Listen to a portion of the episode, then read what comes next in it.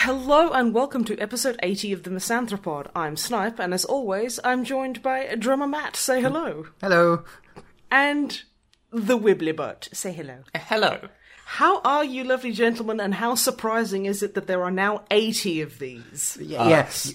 Yeah, I'm doing okay, but that is a terrifying Yeah, fact. When you said eighty, I was a bit weirded out, gotta be honest. It's literally eighty, I double-checked, I triple-checked.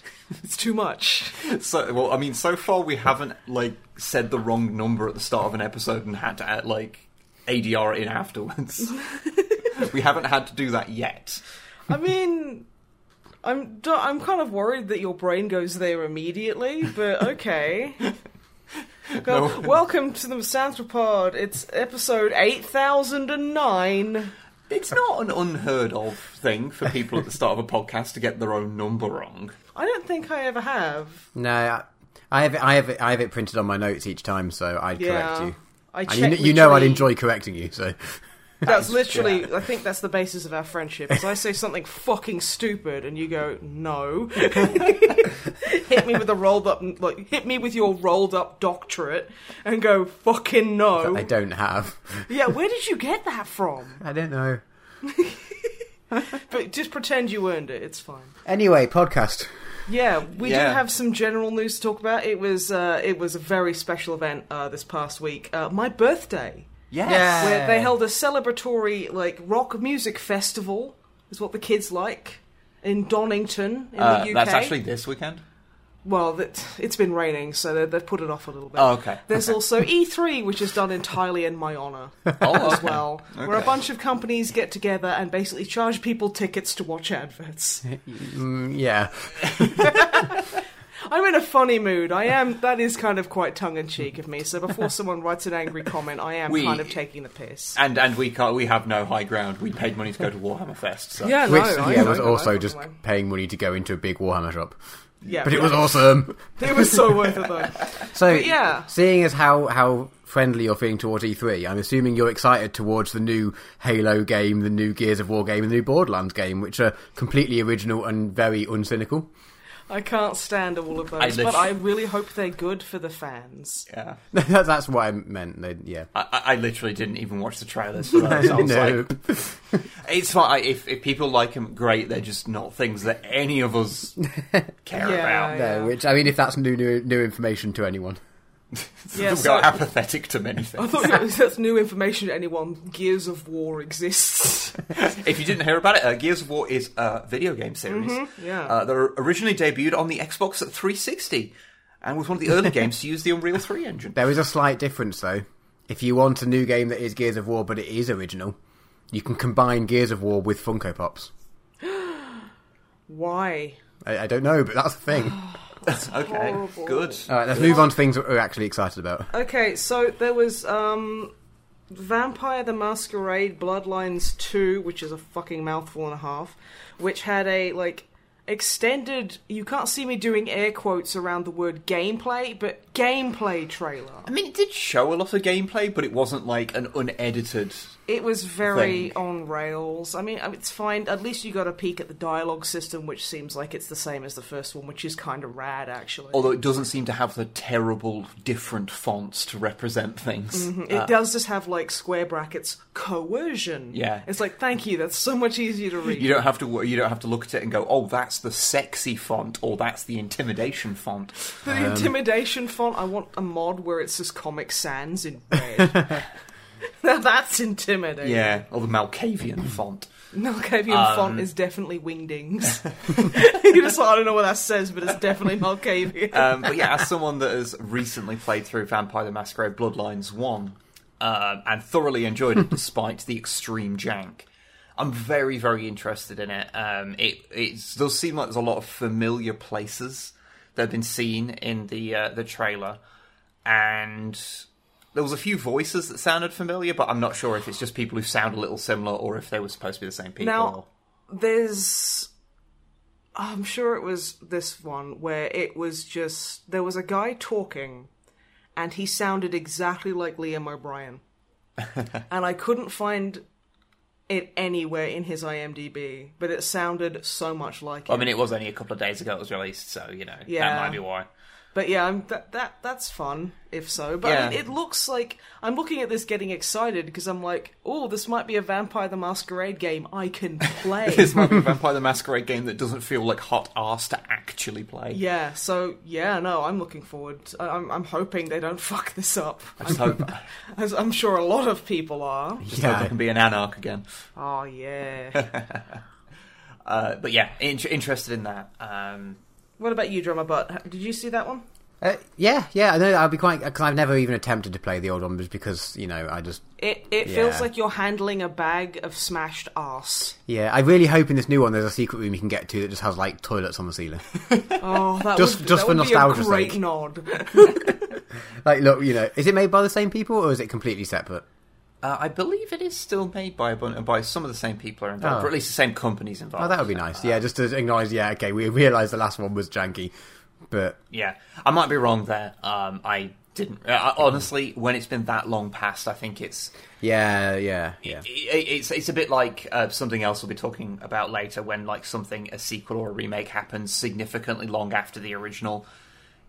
Unless the literally the same team is on it, it... might you know it might not be necessarily reflective of yeah. the same ethos that the original one was made in, so it's yeah it yeah, could yeah. be made by completely I, different people, you know? I, I only meant it just because it's, you know, they probably can't take the piss out of another company's game, but if it's their game, their own old game, even if no one still works on it, that's still legit that they can take the piss out of it. I would love it if you went to the Nosferatu, like, underground, and you encountered one that happened to be playing, like, a game on one of their many computers, complaining about the game that he's playing, requiring a fan patch to even function. That would be a nice nod. Yeah. And it wouldn't surprise me if they did something like that, either. Because um, it, it was... The original Bloodlines was very much...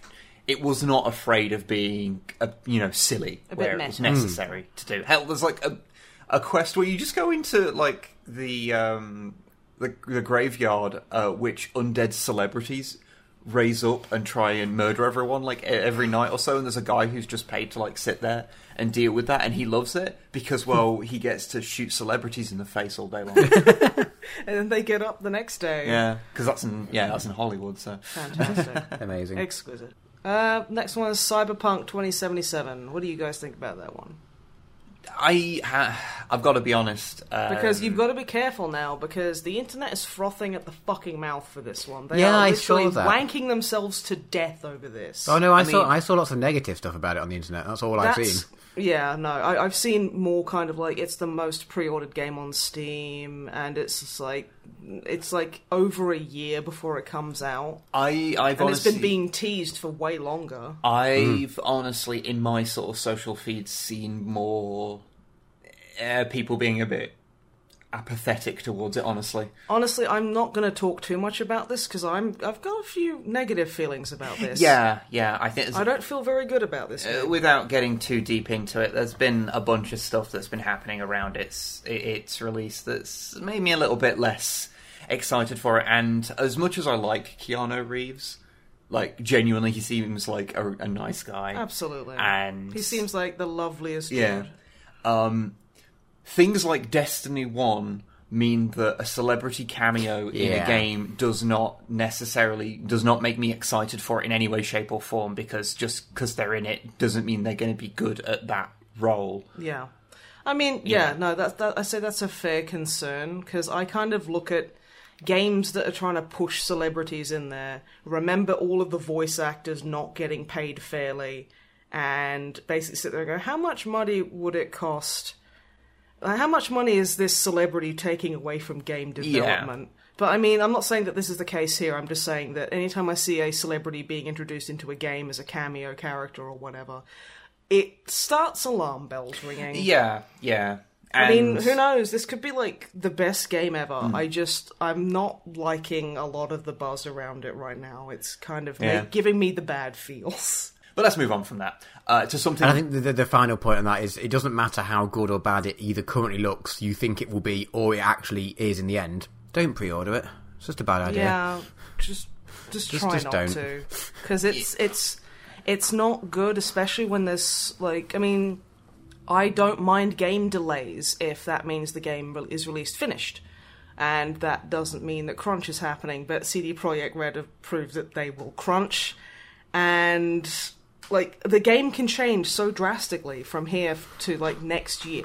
Yeah. And yeah. the money is better in your pocket as opposed to, to a big, big company. Like, this is just pretty much regarding anything. So just, yeah, just try try and... be wary is what we're saying. Yeah. Like, if you have pre-ordered, I mean, fine, but I'd yeah. say it's probably better to try and not. Um, and I think um, moving on um, to something that is, that I can be unmitigatedly uh, negative about. Oh, please, uh, start getting really nerd ragey. Actually, I'm... I, I, it's not that bad. Uh, but the, the Final Fantasy seven remake, we've actually seen, like, a bunch of... gameplay and some cutscenes and things from it, and hear the uh, terrible voice acting. it, it is so bad, y'all. It's very, it's very mid-tier anime. Dub. Oh no! Would you like to buy a flower? I'm a lovin'. Okay, I've always it, hated Ares. Yeah, so okay, like, it, it's not quite that bad, but it's, it's pretty bad. It's know, like I, Monster Hunter bad. I, I was wondering if it might have something to do with. Uh, it almost feels like the voice lines haven't been integrated into the engine. They've merely been overlaid on top, so they're not using like the soundscapes, so they sound... It does, uh, yeah, the, I will yeah. say, the biggest problem Sounds I have flat. with it is is the sound balancing of the trailers ain't great. But I mean, it's the fucking trailer, so... Yeah, um, but as someone that, you know, considers Final Fantasy seven to be his favourite game ever... The most qualified nerd here. Um, who has played through the game, like... a year or so ago. Mm, Drama Matt has as well. Oh, yeah, you did as well. Yeah, I played you? it yeah, about, yeah, about, about a year ago. Yeah, so we we both played through it recently. Um, like, I've got to be honest, uh, when I, I, I'd always been a bit, a bit like, eh, about the combat. Because I, I just quite like it to be the old-fashioned turn-based combat. Like, I, because I like that. And this is not that. And having seen the, the, um, the majority of the, the um, Guard Scorpion boss fight, it honestly looks really tedious. Like... Yeah, it's like, look, if you're going to remake it, don't remake it with new mechanics. I mean, I don't... That's, I mean, that's why uh, I'm, like... I mean, that's one of the few reasons I'm just kind of like, ugh, whatever. You see, I'm not actually... I, I, I, I gotta say, I don't actually agree with that. I don't mind the, the remake having new mechanics. I think just no, for... That's fair. I think just for me, personally, like... Changing like changing the mechanics so drastically does make it into a different game, and that's like fine, whatever. Because the, the most triple A games have got this weird bee in their bonnet about how no one wants to play turn play, turn-based um, role-playing games anymore. It's like when they decided that survival horror was yeah. dead for no. F- yeah, they exactly. just decided this, even though people still loved that genre. Yeah. Um... And so, yeah, like, the actual combat, I'm just looking at it and going, like, ah, oh, that doesn't look like it's going to be something I'm going to enjoy. And I can't... I personally have real trouble imagining certain fights working in that system and having the same feel to them. Like, I can't imagine fighting, say, for Sephiroth. Um, and that feeling the same when I'm actually physically hitting him. When it's... Because, I mean, I don't know, the turn-based thing allows you to have bigger kind of things, I feel. Um, the other um, slightly upsetting thing I noticed is that in, in the trailer, though it does show off the collector's edition that has a Cloud on a bike that, despite being an obvious piece of plastic tat that I don't need in my life, you desperately I want that plastic want piece of tat in your life. um, but it does. There's a little thing at the top that has like, oh yeah, summon uh, like bonus summon D L C. Oh, fuck off. Nah. Which is See, like... I mean, that's my biggest concern with this remake, is that it's modern-day Square Enix. Yeah, Square Enix... That's my fucking problem. Square Enix of twenty uh, of twenty twenty, when it comes out, is not the same as Square Soft from ninety-seven. So. Yeah, so and that's going to be my issue. Also... Uh, before, because I do have some positive things to say about it. Please. Uh, the other, the other negative I want to say, and this is actually uh, the greatest uh, crime... Uh, now, I can't. I, I think this was in the original game, so I understand them keeping it. But in Tifa's bar in Seventh Heaven, uh, you see a sign for eggs and chips. mm. uh, a bright neon sign, and I could go and check to see if that was in the original, because, you know, weird, slightly broken English is in the background all over that game, so I don't necessarily remember all of them. Uh, but it being in the trailer so prominently just made me sit there the whole time going, no one would say eggs and chips. You'd say egg and chips. That's... That's really weird. That Bad that you your... have important criticisms. Yeah, okay, that was my important major criticism. Okay, uh, so don't, don't play this game. Eggs and chips is garbage. Boycott now. Um, but on the positive, I do actually really That's like... It's worse than my bloody of... hair in the face Castlevania criticism. Also, now Mister Hair in the Face is all getting high and mighty because of eggs and chips. Yeah, fuck off, mate. Maybe in other countries people would frame it as eggs and chips, but in Britain, when people say that, they didn't always say egg and chips. Yeah, yeah, you're fair. See, we call them chips and eggos. Australia is a terrifying place. Um, but to go on to positive things, I absolutely love how faithful they are to the designs. Mm. Of the original game, and I don't just mean the characters, because whilst they have they've modernised the characters a bit, and that's cool. Like, I will just interject with I fucking love Tifa's design. Oh yeah, how she like because in the old one her tits were like serious, like she would have to hold them walking up and down stairs wearing two sports bras. They are so big she would literally develop severe, debilitating back injuries at like age like twenty-six. Yeah, and it's just like. Horrible to look at because, like, you can imagine the the the the horrible life that awaits her as a woman with such a an unwieldy chest. Yeah, uh, fortunately they've made they've them... toned them yeah, down, yeah. And I mean they're still big, but they look like you know. And she she looks like she looks like she is wearing a sports bra underneath her like her tank yeah. top. So it's just like. That is so sensible. Thank you. That looks awesome. Yeah, no, I really, I, I really that looks like so it. Realistic for when she's like literally doing fucking wrestling moves on gigantic demons. That's great. Thank you. Finally, some realism. Exactly. Actually, to be fair, Tifa does look like the one character that it might be fun to play as because her she's punching things does look shit. does look kind of yeah. fun. It, it does actually. Look pretty um, good. But the, the design, obviously, for the main characters has, as you know, stayed relatively, you know, faithful. They've just modernised them. I have seen but... so many zoom-ins on Barrett's hairy chest. That has been, in my neck of the internet, that's been everywhere. He's uh, got, like, a little fuzzy on his neck, and he's got fuzzy Barrett titties. And everyone's just been hey. gushing. And I'm like, hey, that's, yeah, yeah. Daddy Barrett. Um... But what uh, the one thing that I, I really, really appreciate is how all the robots and monsters still look like the goofy robots and monsters from the original, just really up-res. So, like, there's various little robots and things we've seen from, like, the like first reactor area. And even, like, the Airbuster from uh, the second reactor you go to. It still looks like a dweeb. It still looks like a fucking vacuum cleaner. And I'm like, good!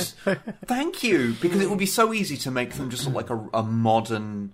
Final Fantasy it, robot. It would be so easy to make them look a bit cooler, but the thing is, that's not what they look like. So, you know, and, like, big props to them yeah. for just going, yeah, let's just make it the Airbuster look like the fucking Airbuster. They're goofy, and I really appreciate yeah. that. But I'll, I'll move on now, because there's lots of other things to talk okay, about. Okay, good, because I've got good games to talk about, like Doom Eternal.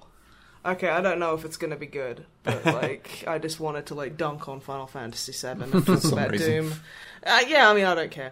But, yeah, Doom Eternal, uh, that's coming out late this year, I think, and it's looking fine.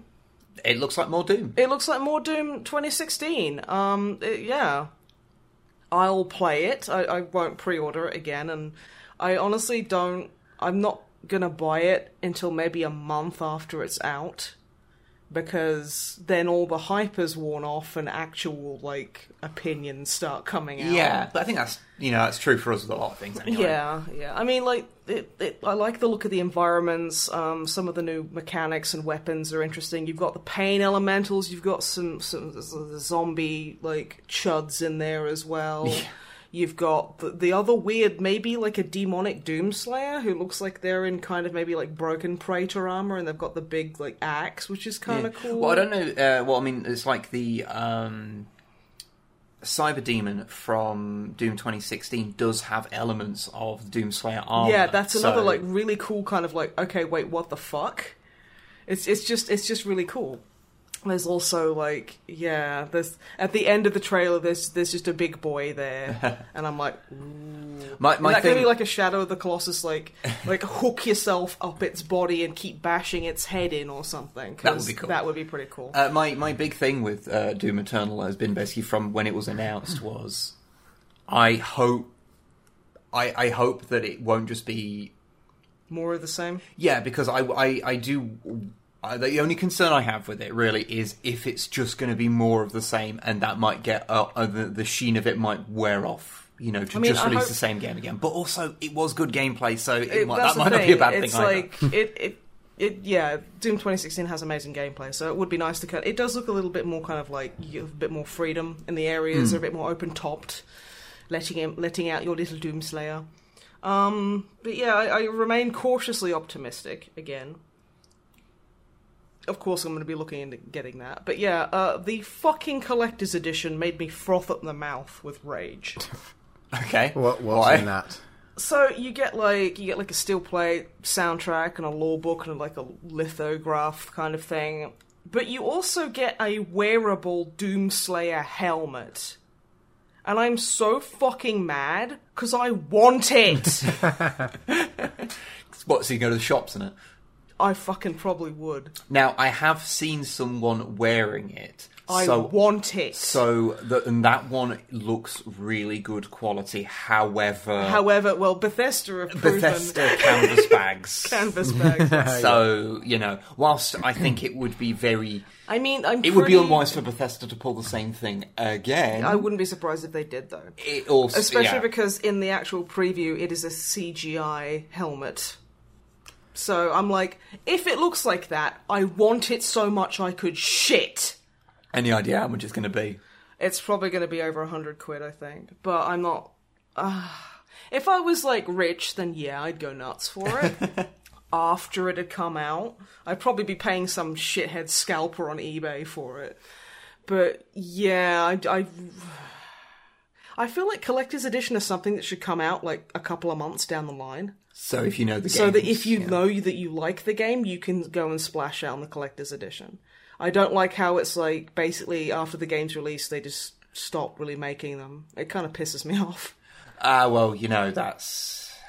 Uh, straight up because they just want to they want people to, to spend silent scene hype. I know uh, so, uh, but you know. yeah I mean hopefully it'll be good, who knows. uh, Watch Dogs Legion, which is literally taking place in post-Brexit Britain, which is why everything is fucked. I mean, there's old women tasing cops. I guess that's exactly I what love I ex- Hacker Grandma.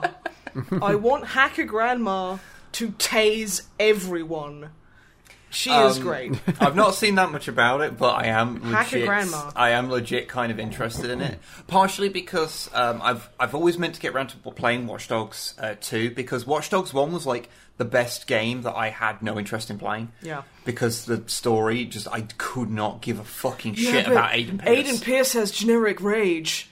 And, uh, and it had something like, about his family, or fucking who cares? But it was like it had fun ideas, but was far too. It didn't do enough with them. Whereas was it a Watch, bit too po-faced with it? Yeah. Whereas um, Watch Dogs two is apparently basically all the good ideas, but with fun behind it. So it's actually kind of a cool game.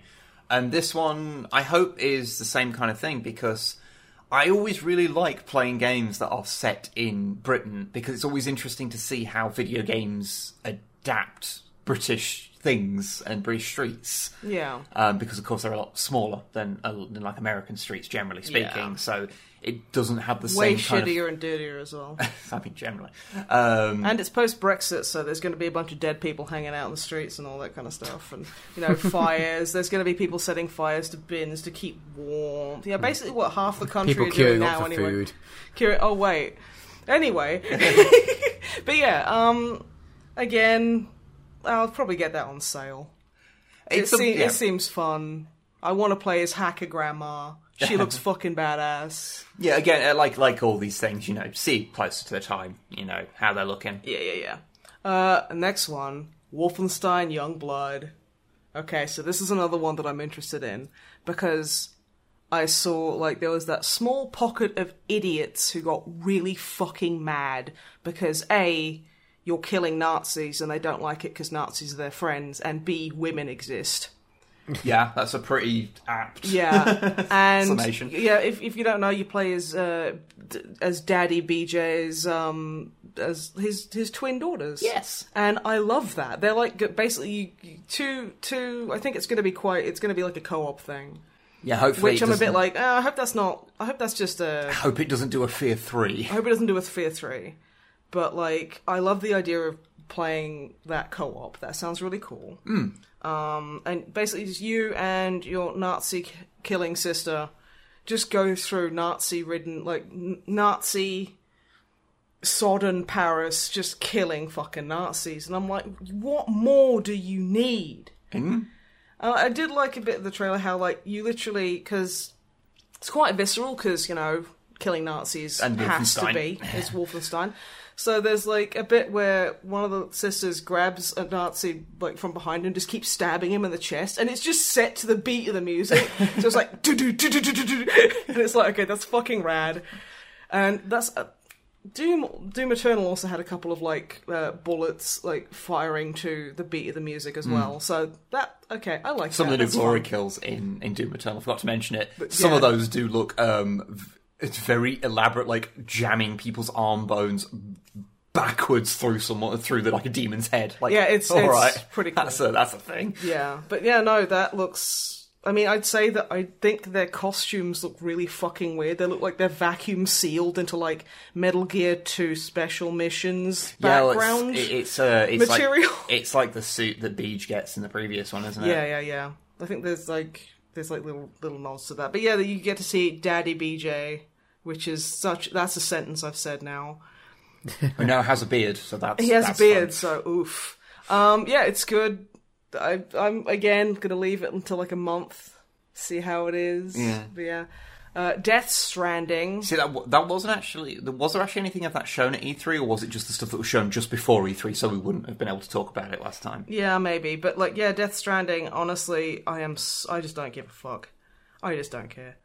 Yeah, but... It's like, it looks like three games smashed together, and then the gameplay that was eventually shown was just a bunch of crouching and moving away from things. And I'm like, so it's it's literally just... I mean, it's it's like Metal Gear, but you're in a field and there's nowhere to hide, and you're playing as Norman Reedus, who always looks sticky. And they've managed to translate Is that... that do you mean to... he always normally looks sticky in real life or in this specific game?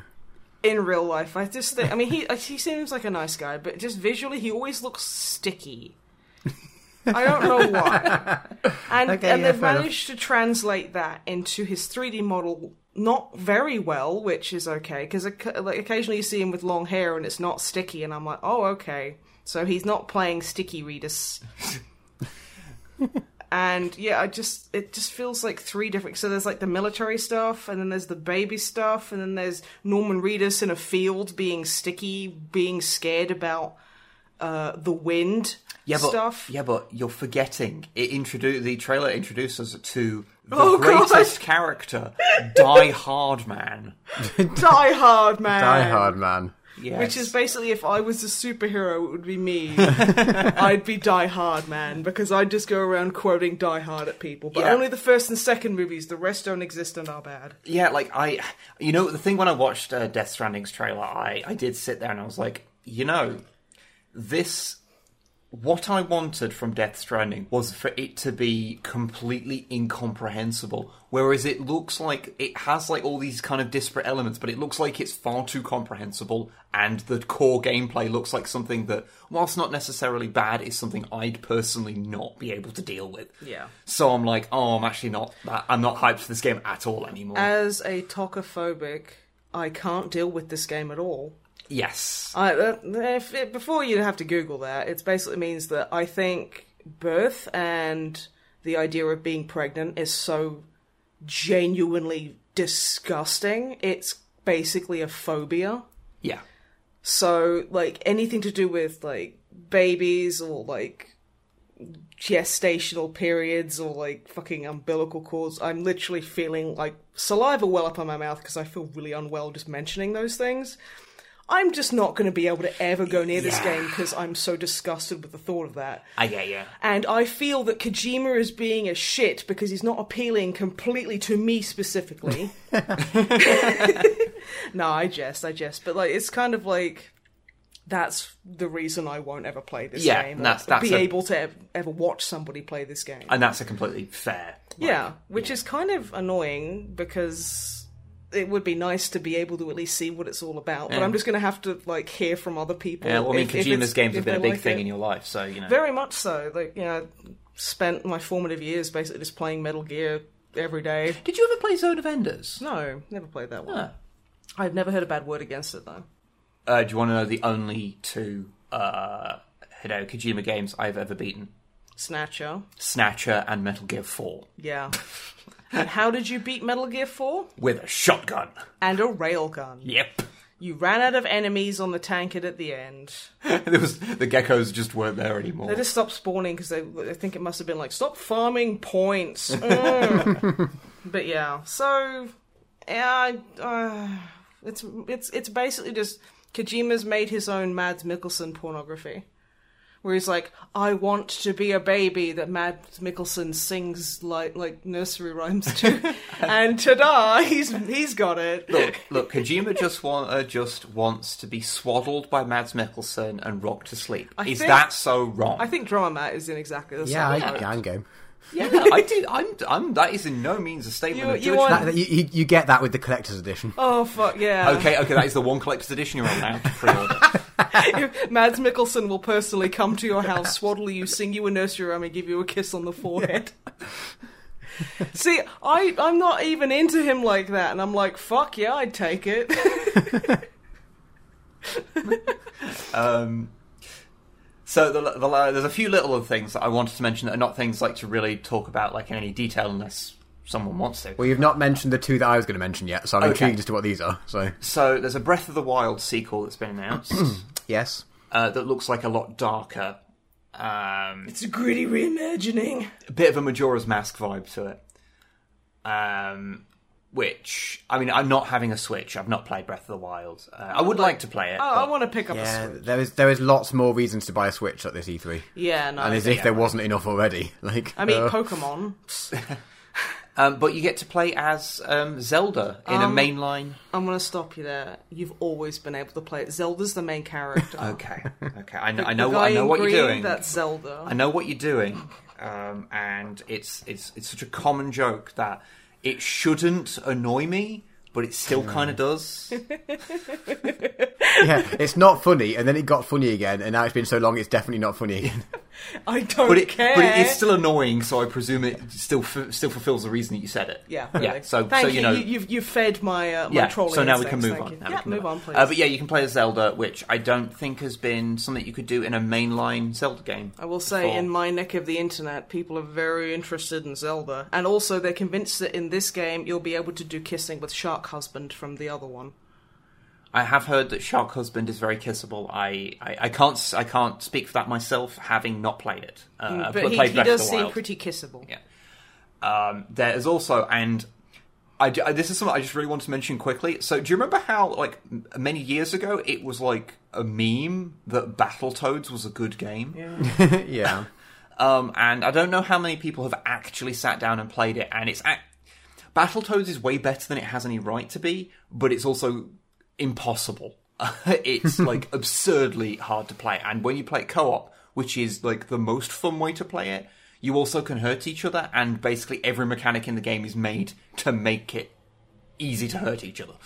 So it's, it's like, like a complete pain in the ass to play, but it has lots of interesting ideas, but I wouldn't say it's good. I like the way the new one looks. Yeah, because they're releasing a new one that is like properly like, I mean, it'll be it'll be done in on a computer, but it, it's like hand animated.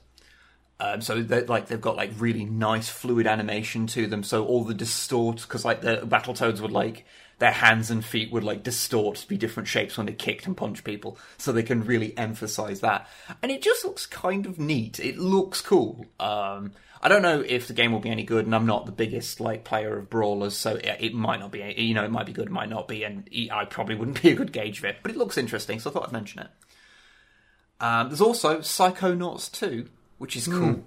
Oh yeah, you've played a good bit of Psychonauts. I, I never completed the original Psychonauts. Neither did I. I played it for the first few hours and then just kind of stopped. Yeah, and I don't know why, because yeah, I was enjoying no, it. It's exactly what I was going to say about this. And I've always meant to go back and, and play it, so this might be the thing that actually gives me the kick up the arse to actually go back and complete the uh, original game. I do remember one fun thing about playing the original in the modern day is that because of the advances in uh, technology, it means that it's one of those games where the cutscenes use the in-game graphics, but nowadays look astronomically worse because they're just encoded video files that are low resolution compared to the ten eighty, sixty F P S gameplay. So you just get to see cutscenes at like a low encoding, like eight hundred by six hundred like video, and you're like, okay, this looks a bit weird. Um, but yeah, I, I, I, I'm very interested to play through the first one again so I can know what's going on for Psychonauts two, because I was enjoying it, and like you, I just stopped playing it for no good reason. Um, the uh, the only other thing I was going to mention, uh, so I presume, Matt, you're going to mention a couple of things. Yes. uh, since you were talking about Switch stuff. Sorry, I've just I've just read in the notes, Hidetaka Miyazaki and G R R Martin. Oh wow, yeah, I did write Martin. Not G, not not... Fucking, no, I'm just going to leave that. Not George R R. Martin. It was G R R Martin. Well, the G R R makes sense because it's just G R R. Yeah, but it's weird. Yeah, the, the G on the Martin. end. The G on the end. I would say that I meant to hit a full stop, but that's a good, like, six keys away from it. Yeah, you so, fucked up hard. So that, I don't know what was going on there. Anyway, Elden Ring is a game by Hidetaka Miyazaki and G R R George Martin. R- of G R R Martin, otherwise known by his pseudonym, George R R. Martin. He was the one who did the the the the playing with chairs. You know, the, the, the T V show. Musical Chairs, the T V show. But the but the chair is like big and angry and metal, and there's occasionally a dragon that screams at things. And then get everyone gets angry at the last series because it's bad, or there's only like one chair, and playing the Musical Chairs. And then, like, Harry Mason's in it and he dies. You're just letting me... You're giving me all the rope I need to hang myself, yes, aren't you? That is exactly what I'm doing. Yes, the man who wrote Game of Thrones. Yep, that's the boy. Good, Martin. Um, there's just, like, a trailer, because uh, um, Hidetaka Miyazaki, if you don't know, is the guy that is responsible for Dark Souls. Uh, okay. Uh, and the trailer just shows... a bunch of people who are cracking, like bits of them cracking, a bunch of stuff that I presume is a Berserk reference. Oh, I thought reference. You were just saying, oh, they were cracking. Ooh, I was. No, they're like I stone they were, like, cracking. Saying that they were handsome or something. No, no, it's it's they're, they're like like they are stone statues that are humans moving, but they're also cracking. And yeah, stuff that I presume is a Berserk reference. I have no proof that it is a Berserk reference, but when something looks like it's alluding to something, and it's, it's Miyazaki, a, I assume it's a Berserk yeah. reference. Um. But yes, yeah, so that's a thing that exists, and um, it's just, I mentioned solely because if you were to tell me, even before I watched the trailer, that uh, Miyazaki and Martin were going to do something together, I'd go, what, why? Um, yeah, why was Martin hanging out why with Miyazaki? Why was G R R Martin? Why was G R R Martin hanging out with Miyazaki? Yeah, I know, it's weird. I mean, I'm interested to see what they come out with. Yeah, I mean, I'm, I mean, I want to see it. I mean, I don't necessarily... That's, that's not something where I'm sitting there and going, like, that's definitely going to be great. It's just... I'm I'm on board for the ride at this point. It's mm. a bit like, uh, I mean, you know, it's like the Death Stranding thing. Like, I was not necessarily interested in... the story, it was more like the combination of people involved. I was like, well, I want to see what they come up with. Yeah. You um, got to see what's happening, yeah. Yeah. Um, but yeah, that's that's what I was going to mention. Um, so, does anyone else have anything they wanted to bring up from uh, E three? Yeah, I've got a couple. Okay. Um, Baldur's Gate three. Oh, oh yeah. yeah, I was meaning to mention that. I was just that. like, why is not why are none of you mentioning this? Okay, so... Well, I me, because we... I don't give a shit about Baldur's Gate. So, like, a little But you do now because ago... you play D and D. Yeah. But, like, a little while ago, I like um, I saw that there was a three on the page for Divinity Original Sin two ah, for Larian yeah. Studios. And people were sitting there going, what the fuck does that mean? And then E three, it's like Baldur's Gate three. And I'm mm-hmm. like, I never really played the original Baldur's Gates, and I'm not interested, but if Larian are making it, yeah, I it's like gonna be the way they do Divinity: Original Sin, but set in the D and D universe. Which I love. And and isn't it interesting how they're releasing like a pre-D and D campaign for the tabletop? Who are they? Oh, I didn't see yeah, that. Yeah, for this. That's fucking rad, actually. Yeah, yeah no, I know. That's cool. That's it's cool. Like, ah, fuck, okay, I guess I gotta play it now. Yeah, that's, mm-hmm. that's actually that's actually very cool, because I my memories of Baldur's Gate are largely getting angry about picking a wizard. Picking a wizard, getting murdered by a bloke in a stable, um, then playing a, a physical character, and then getting half my party murdered by a wizard. Uh, when I got to like the the big town that you're directed to go to, and then I was like, I don't know what I'm doing. Admittedly, I had never played the big unnamed about. town in Baldur's Gate. Yeah, what could I, it be? I, I don't I, I don't actually remember if it was Baldur's Gate. It was it, was it? I don't know. Just... I, I literally don't know. No, I'm pretty sure it was Baldur's Saloon. No, I, I mean as in I don't know if because I I don't remember Neverwinter, the story probably. Yeah. I presume Skyrim? There is more than one place in Baldur's Gate. I wasn't going to assume. Oh, we're just teasing you, honey. We're just being dicks, sorry. Yeah, yes, you are. Fucking dicks. No, it's Rivalon, actually, but get good. Um, but, yeah. Yeah, no, it looks, I mean, I, I enjoyed the first two, and I haven't played, I still haven't played Divinity Original Sin, either of them. It's literally on sale right now for like eighteen quid, which is the cheapest I've ever seen it. You need to buy it, otherwise they'll cry at you until you like drown. Yeah, but, yeah. Okay. No buts! This is a no buts podcast. No okay. buts podcast unless I bring them up. We explicitly okay. are not a no buts podcast. No. no. Okay, moving on, my the, the possibly more important thing. No one's mentioned the new Flight Simulator game. Shit, you're right. How can we How can we legally call ourselves gamers? There's not been one since, I think, two thousand six off the top of my head. And since then, I have got a lot, I have driven a lot of Euro Truck Simulator. And I've and my favourite part of basically any game that has a plane in it is flying the plane. So I'm so excited for this. Sorry. So my favourite part of any game with a plane in it is flying the plane. And I, my brain just, like, basically contextually filled that in of any... Flight Simulator, your favourite part of that is flying the flying plane. plane. I'm like, yeah, what the I mean, fuck that's, else that's is probably there? Also true. You see, now I'm thinking of the. I'm, I'm thinking that if that if flying the plane in any game is your favourite part, then Grand Theft Auto three must be the most frustrating game you have ever played oh, in your Christ. life. Yeah, because you can only pl- fly the plane with the wings chopped off, right? Yeah, yeah. Isn't it called the yeah, dun dun? It can only kind of like glide a bit. Yep, I knew what you're talking about because that was incredibly frustrating. Good. He likes the games where you can fly the plane. And you could barely fly the plane. But like Just Cause, fairly average game, but you get to fly planes around. That's good. Grand yeah. Theft Auto five was good, made better by flying planes. Yeah. I, I can't actually get, argue with this. I've been accidentally getting more and more into flying planes in games. And I've just never actually... I've not played a Flight Simulator game since... I didn't... I mean... I haven't had the most recent one, which I think I said was two thousand six, but like yeah. I've had a Flight Simulator game before then at some point, and it used to enjoy it as a kid. So now it's like all the things are aligning, and it looks amazing. Well, I'm I'm glad because personally, um, I actually I think I, I my eye when I saw that on the list, my eyes like slid off it. Like your eyes it was really fell out hard. Of your skull. It was really hard to even read the title. Like I could feel sleep. I mean, yeah, like, no, I entirely get that. But I'm going to sink so many hours into this, probably. No, honestly, I, I am... If it is something you're going to enjoy, then I am I'm glad. I can't believe we haven't named the most anticipated game of the year. Mm. The most anticipated expansion of the year. Something that people literally will kill another human being for.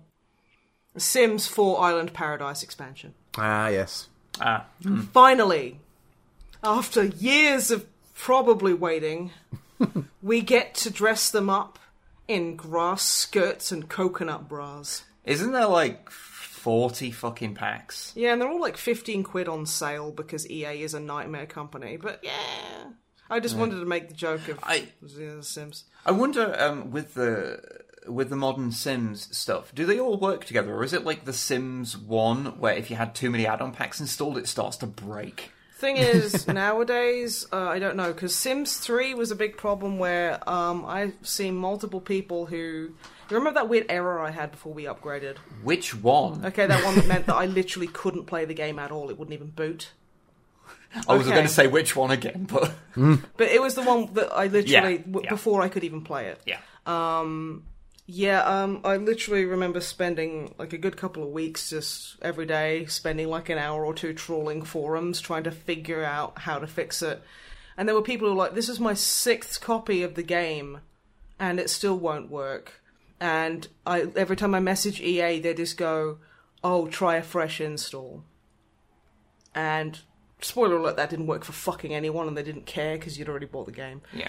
Uh, I feel The Sims four might be a bit better because the actual game loads very quickly, unlike The Sims three, which takes forever, but I think that's just because they've removed so much base game content that should have been there to try and sell it back to you, that there's yeah. barely anything in it. Maybe that's all that happens, is that the load time just gets to, you know, to back to Sims three levels if you have all forty add-on packs. If you have all. The full game, basically. If you... But yeah, anyway, yeah. we're not talking about that. But yeah, that's. Uh, I think okay. that's everything. Um, oh, we should mention as well, um, because wow, that took a lot longer to talk about than was originally yeah. planned. Yeah, I yeah. This was not going to be like an E three special episode, but I guess we spent like forty fucking minutes talking about it, so I guess it is now. Yeah, surprise, uh, because we later are going to be talking about our D and D campaign that has yes! finally started. We've yes. started our D and D campaign properly with Ash as the dungeon master, and we will be gushing about that after we've discussed what we've done and before the questions. So, so. yeah, um, that's fun. Uh, but we'll uh, we'll talk a little bit about what we've been uh, what we've been up to first. Yes. So. Yes. Snipe. Hit me. I don't know how we're doing these voices, but uh, it's you. What what what have you been up to? I've been up to a few things. A few things. Um, there's a couple, we've got a few shared things. So went to see Godzilla, King of the Monsters. Yeah. In three D. Which I, I, it was, the thing is, like, I looked on the website and it didn't tell me it was in three D. And then when we got there, that was the only showing for four hours. So we were uh, like, guess we're gonna have to fucking see it now. The only way they can get you into three D showings nowadays is by tricking you into it. Basically. You know. Do you, do you want to just talk about Godzilla now? Because I was going to talk about it in mine, but shall we just back talk wow, about it okay. here? Yeah, no, I was just, I'm not going to spoil anything. I'm just going to say that I found it enjoyable. Yeah, yeah. Um, so I just, think it was a lot better than the, the first one. Well, it wasn't boring. Uh, so yeah, um, spicy, fucking spicy boy. No, like th- there are good parts to Godzilla twenty fourteen, especially. Yeah, there's, there's, some... there's that one shot of the Halo jump that's okay, Ooh, that's and then there's the shot. He like. Godzilla atomic breaths into a, a monster's mouth, which is cool, but that's literally the only good part. Those are the two bits I remember. Out of, out of like the two hours, there's like twenty seconds. Yeah, like, yeah pretty it's good. Very slow with boring human characters, and the good human characters it doesn't focus on very much. They mostly fixed that in the second one by not having interesting human characters at all, but focusing on the monsters that's way more. Not a fix. I'm, I'm actually I'm being flippant. It's not that bad. It's not that bad. To be fair, I um, found like the only human characters I liked was I think her name was Chen, uh, Serizawa, and um, fuck I can't remember her name, but she is a military lady. Which when she appeared on screen, I literally turned around to Wib and elbowed him and went, "Now I'm straight as an arrow, but damn." She was fucking gorgeous, and she she honestly she looked like she could break my neck, and that was awesome. And um, Millie Bobby Brown's character as well was yeah. pretty good because you know she's a good actress. Yeah. Um. What we'll say, just a quick thing about three D. So I've only so I I saw like a bunch of stuff in this time, you know, the modern three D. I saw a bunch of stuff using that years and years. They and years They call it ago. Like Real D or something. It's kind of yeah, but like the modern technology as opposed to like the old um oh I can't remember what it's called stereo the the old you know something. red and uh, red and blue or red and green yeah. three D. Um, the the newer stuff obviously doesn't use that. Um, and I I'd seen a load of stuff using the newer three D.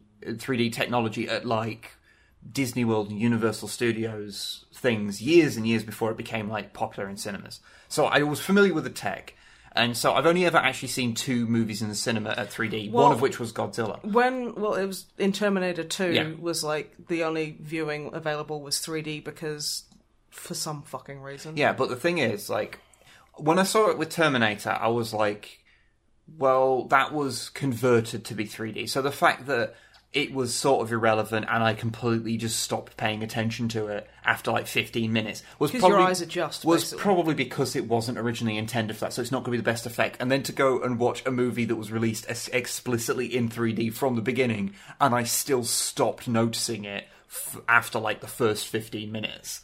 Yeah, I Like, mean, I'm sitting there going, wow, three D is completely pointless. Maybe it's just because my... I know some people get more of a definition than others, and I... I mean, you have you had your, like, glasses on, and then you had the three D glasses over them. Yeah.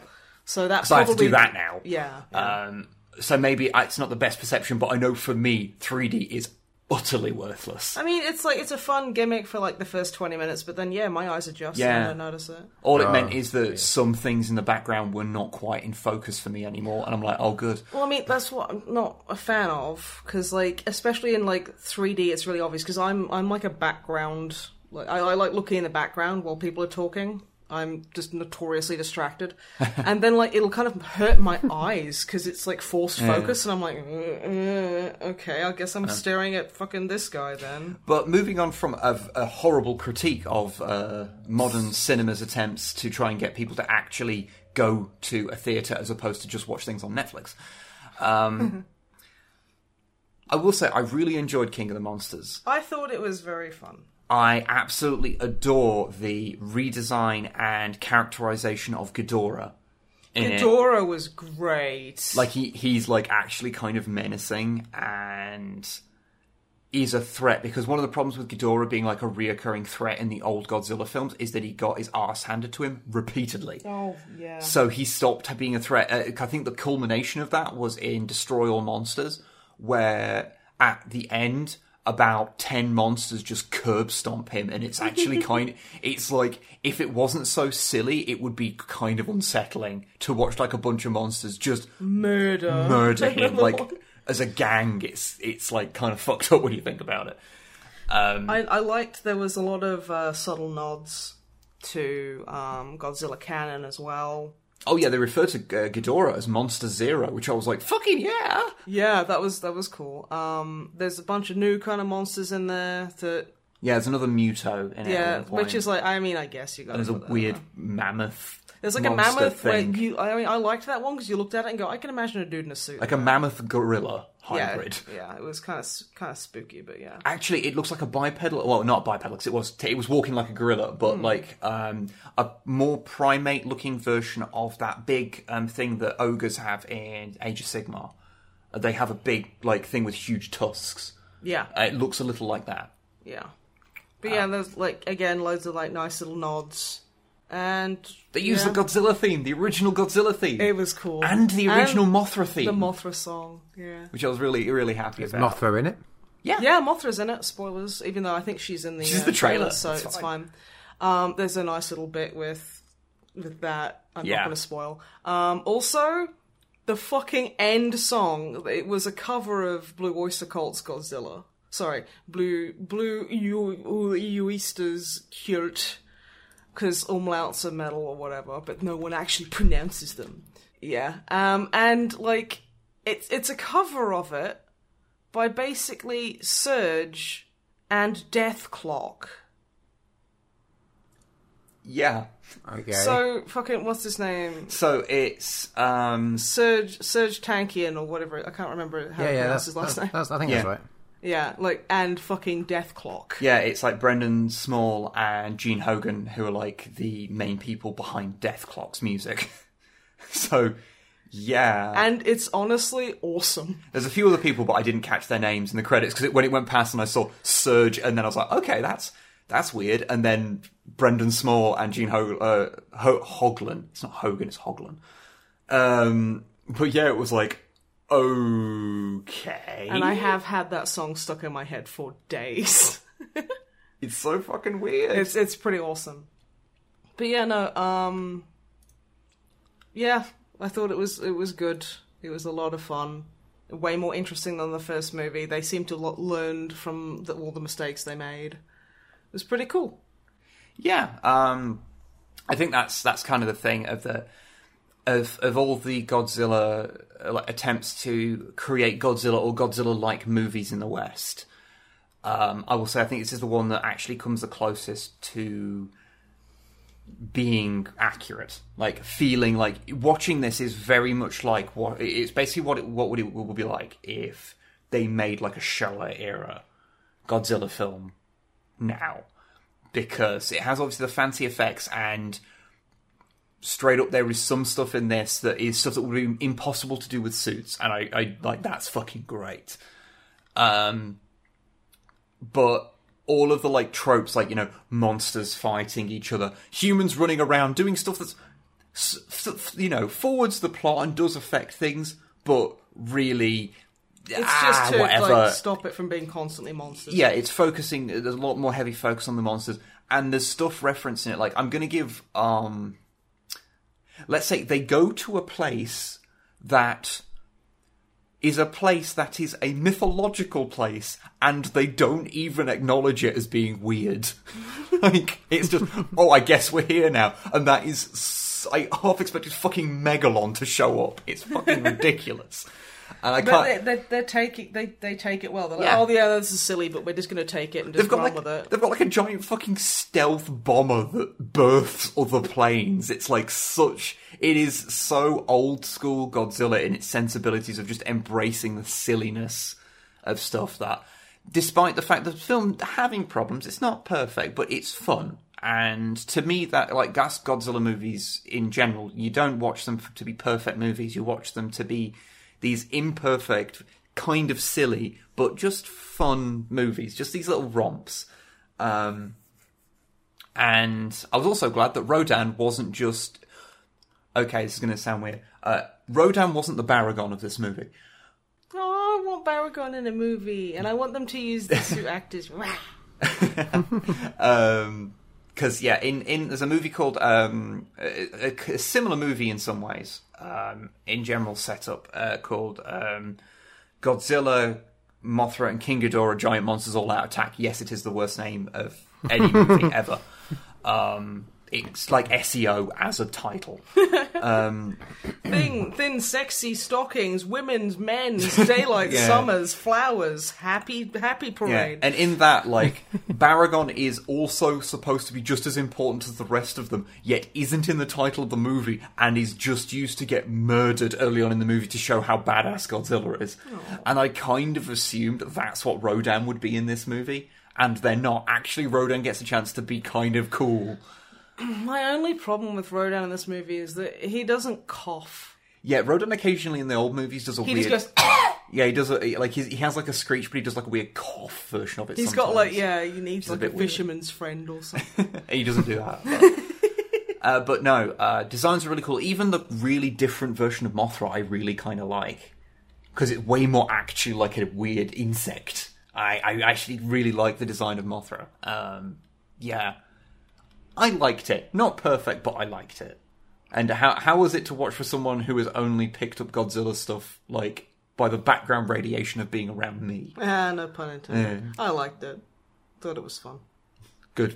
So can I continue with what I've done? This you can't stop talking about Godzilla and not expect me to, you know, run rampant on it. It's like one of the three things I actually know about. Uh-huh. Kind of scared to mention what else I've been up to, honestly. In case it's just what has Web done this week. um, Good Omens? Oh, that's a bad thing to choose as the second one. Yeah, I was going to mention that. I was just like, yeah, I'm going to get Web jumping into my section as well, I think. I love Good Omens of the book so much. Okay. Shall we do that now as well? Yeah, okay, let, go on, Web. I get two segments. I don't, actually, because this is literally the only other thing I had to talk about. so... So you've just forced your way into my segment. I'm, I'm, yeah, I guess you'll go first then. Okay, I guess I'll Wib, go first. Wib, what else have you been up to apart from Godzilla? I watched the Amazon series of Good Omens. Shit, me too, but you tell me how you feel about it first. How's that? It's not my fault you chose them in that order. I'm sorry I wrote it down like that, just not thinking. F- forgive me for not critically laying out my topics, you dick. So Good Omens is a book by Terry Pratchett and Neil Gaiman, written in, I believe, nineteen ninety. It is a very good book uh, that I love a lot uh, because, as a big Pratchett fan, um, just having something of his that isn't explicitly Discworld, like I was always interested to read those things. Like I really like the Truckers and Diggers books. Uh, I've been meaning to read Dodger actually. I've got that and I haven't read it yet. Um, but yeah, Good Omens is a very good book about the end of the world and angels and demons and stuff. Holding hands and whistling Dixie. Mostly, yeah. Um, and they made a new adaptation of it with uh, Michael Sheen and David Tennant as the main characters. Fantastic casting, by the way. And they, yeah. Uh, and it's an Amazon original series, which meant that I had to watch something on Amazon Prime, which I was not happy about. Because their player is shit. And they advertise to you. It's and... not like, buy this soap. It's like, it's literally adverts for fucking other Amazon Prime you don't have, series. You don't have to advertise Amazon Prime to me on Amazon Prime. I have spent money on Amazon Prime. Fuck you. It's like, look, yeah, we've I, I made totally also got that when I watched it on the Amazon Prime app that I have. Yes, I'm sure. Moving on. Um, but uh, I can honestly say that this is my favourite adaptation of something Pratchett has done. And okay. I'm just surprised David Jason didn't force his way into playing Crowley. Christ um, honest. That's taken a... David Jason's like, I'm playing Adam! Because, um, yes, the, the Discworld adaptations were... Some of them were fine, um, but there was always something about him that kind of... Yeah, I wasn't super keen on... Um... But, yeah, and I think this is about as good an adaptation as Good Omens as could be made. I, I actually legit don't know what they could do to make it be better. Uh, really, really, really enjoyed it. And, yeah, casting was great. Uh, only mild annoyance is that not only did uh, we get uh, official pronunciations of the names from the book, but because Neil Gaiman was so involved with the production, I can't just pretend that my own internal pronunciations of them are correct. It's like, I think Crowley sounds way... That's just a name, whereas Crowley is... Yeah, I, like, I that's always, stupid. Yeah, I always assumed it was supposed to be Crowley, because Alice Crowley, yeah. Yeah, because that's... Yeah, that's dumb. But yeah. But yeah. Whatever. I mean, that, that's... If, if Neil Gaiman is pronouncing his own shit wrong... Yeah, I can't argue with him. He wrote like half of it, so... I am going to argue with Neil Gaiman. Um, what I... Okay, so, Matt, have you read the book? I have not, and I haven't watched the whole series, actually. I'll just mention that now. I've only read, yeah. watched the first, I think, three episodes. Okay. Um, what do you feel about the inclusion of Queen? I, I mean, adding Queen to anything is always a good thing. Does it seem weird? Uh... No, should See, it? I, I, w- I was thinking it probably wouldn't seem weird to somebody who doesn't know. Yeah, okay, so I, I'll give a, a, a minor spoiler for the book, but it's not in the series, so it doesn't really okay. matter. But um, it is that, that the, the Queen music is a reference yeah, to it. Because in the uh, his Bentley that uh, Crowley drives, yeah, um, any tape that is left in it, because it was written in the nineties, so before C Ds... Um, Well, before C Ds were common in cars. Cars, yeah. Um, every tape that he puts in there, over time, eventually becomes the best of Queen. Regardless of what he puts in it. Amazing. Um, so the fact that Queen is playing constantly through it is just a reference to that. Um, I was also looking to see if they'd make a reference to the fact that um, it is stated that the only time uh, Crowley has ever refueled that car was once in the seventies to get a small um, bullet hole sticker That from that was like a licensing things for a James Bond movie that he kind of liked.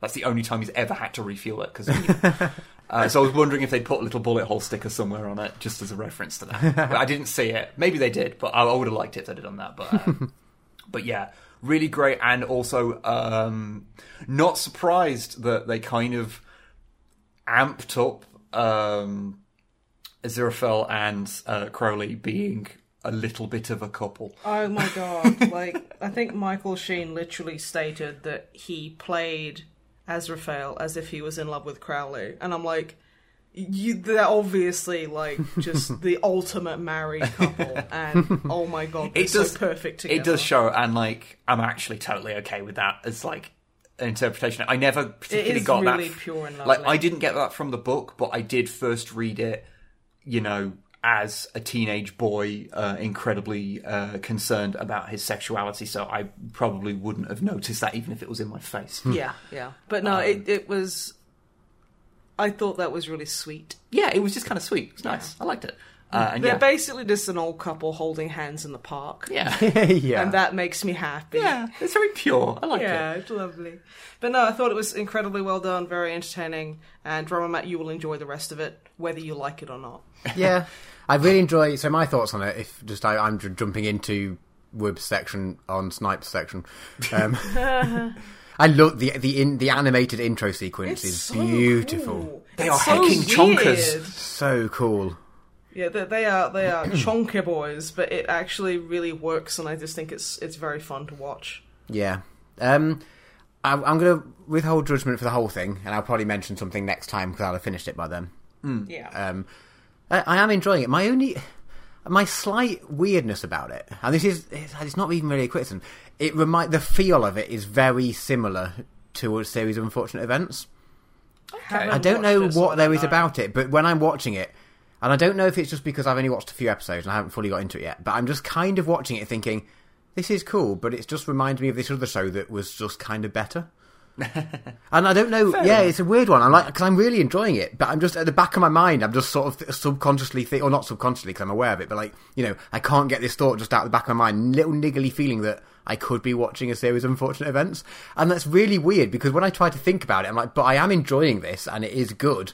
And it is different, obviously. Mm. And I just can't. I just can't work out why I can't get this little niggly feeling out the back of my head, which is uh, interesting. So that, uh, that reminds me of like uh, I think the problem with, uh, for example, The Surge, the game that's very much like Dark Souls. Yeah. Is Ooh, which I, is getting which is getting a sequel. That is getting a sequel. Yes, and I, I, that's can't actually, that, I can't remember if that's E three news or not, but. I think it was announced at E three, actually. Yeah, shit, I forgot about that, because that's actually something I'm looking forward to, because I really like The Surge one. To be fair, I'm pretty sure nobody tunes in for our scolding hot gamer takes, but, but I've, uh, if that helps any. but um, but I do feel that um, one of the, the thi- when you're dealing with a game like The Surge, you kind like a lot of people have it kind of ruined for them by playing it and going, this is like Dark Souls, but not quite as good. And it means that because Dark Souls is so good, that it means that anything that's kind of like it becomes sort of worse when you compare it. So you have to try and get rid of that comparison out your head mm, to yeah. appreciate it for what it actually is as opposed to comparing it. And you might be having a similar thing. Because I know yeah, you it's, really it's, like Series of Unfortunate Events. Oh, yeah, so. it's, I, I highly recommend that to anyone. But yeah, no, it's weird. I'm just, because I am really enjoying it. I just can't get this. Maybe I'll keep going with it and then we'll, we'll see what I feel at the end. Yeah, yeah, it doesn't help. I think it would have been better if I read the book. As I just, I never got round to reading that book, so I think if I was coming into it from that, I probably would have seen it as its own thing. Well, I mean, if you want to borrow the book, because I, uh, I no, might I, happen I... to have one from nineteen ninety. Nice, I will do. I've, I've almost finished the Discord ones. I think I'm getting there. So, I'm just glad someone else is getting a chance to read through all those the many, many books I have collected over the years. So. Am I allowed to talk about what I've been doing? Yes, I mean, pl- please continue your section. Thank you. It's fine. I, all my stuff's gone now, so I don't even have a section anymore. How does that feel? Oh, don't... don't tell me. I already know. Oh. I'll just be quiet in the corner and just sip my tea that is non-existent now. Hmm. Okay. Pretend to sip tea. Yeah, I'll pretend to sip tea. Yeah, okay. So I've also been playing uh, Chaos Bane. Ah, Which nice. is the new Warhammer game. Uh, full disclosure, it was gifted to us by the devs, so... Was it really yeah. gifted? It's more given. Given. They, they, they just emailed us and was like, take it, shitheads, or something. Paraphrasing, of course. um, but yeah. Take it, I really you. want them to have said that. It's like, hey, fuckos, get this down, yeah. Fuck you, hyphen the dev team. But yeah, um, it's it's the new the new Diablo kind of like dungeon crawly. Diablo game. Should be clear. That's what you mean. No, I'm going to keep saying Diablo until people forget that Diablo is a game. That's not going to happen. It just means people don't know what you're saying. Uh, well, that remains to be seen. But yeah, it's like Diablo, and I I quite like Diablo three. So yeah. I quite like Chaos Bane. Yeah, it's pretty much the same as uh, how I played it at Warhammer Fest, where, you know, you've got your four characters and whatnot. And I, th- I thought I'd play some of the... Um, well, we did a Snipe and Whip play on it. Ooh. And, yeah, which we haven't done in a while. But yeah, I played an Imperial Soldier, which is... I can't remember his name, but I'm kind of internally always referring to him as Kruber. Because they look basically the fucking same. And the devs totally didn't tell you off for saying that at the time. Yeah. yeah. But, um, yeah, no, um, like, I'd say the story is fine. Um, that's the I'm, I don't know much about the Warhammer Fantasy story, even though I wrote it. It's been a while. Um, but it's, it seems fine. It's, it's kind of like, it's, I think it takes place in the end times. No, it doesn't. It's set like one hundred years before that, I think. Oh shit, it is, yeah, it's no, set you're right. in proper Warhammer Fantasy, as Seven, opposed to like yeah, end times or yeah, Sigmar. Yeah, that was it. I literally corrected you last podcast about that. I should have known. But yeah, no, um, I like it. It's it's enjoyable. Uh, it's been a lot of sewer systems so far. Is my only real complaint. It's not a real video game unless the first levels are in sewers. Yeah, I, there's like a couple of things where, like, you know, just technical stuff where I like I, I play left-handed, so um, I use my arrow keys. So I have like, you know, delete end and page down and, and like K P one is like my abilities. And if you press page down, it just brings up the chat menu and it doesn't do what you want to do even after you've rebound it. So that's a big fucking annoyance for me. It's more of just like a, a quality of life irritation. But otherwise, yeah, no, it's solid. It's it's done. It seems to have taken like the good points from Diablo, like three, and just kind of gone, well, how do we make this a little bit more interesting? So there's like one which is kind of annoys me sometimes, where uh, if you get a new piece of gear, it'll just auto equip if it's better. Sometimes, and I'm like, I don't like that. I like to sit there for ten minutes eyeing up my gear. I wonder if you can turn that off in the options, actually. Uh, probably, mm. I don't know, I haven't checked. But, like, no, I, I like it, you know, it's it's interesting, and I'm I'm going to keep playing. I do, I don't know if they have, like, a, um, like, Diablo three has a, basically, like, a non-story mode, where you just go in and dungeon crawl and do a bunch of shit for, like, gear, and it's just, like, no story at all. And I, I think it might have that, actually. I think it might, but I, I can't say for sure if it does, because I haven't checked.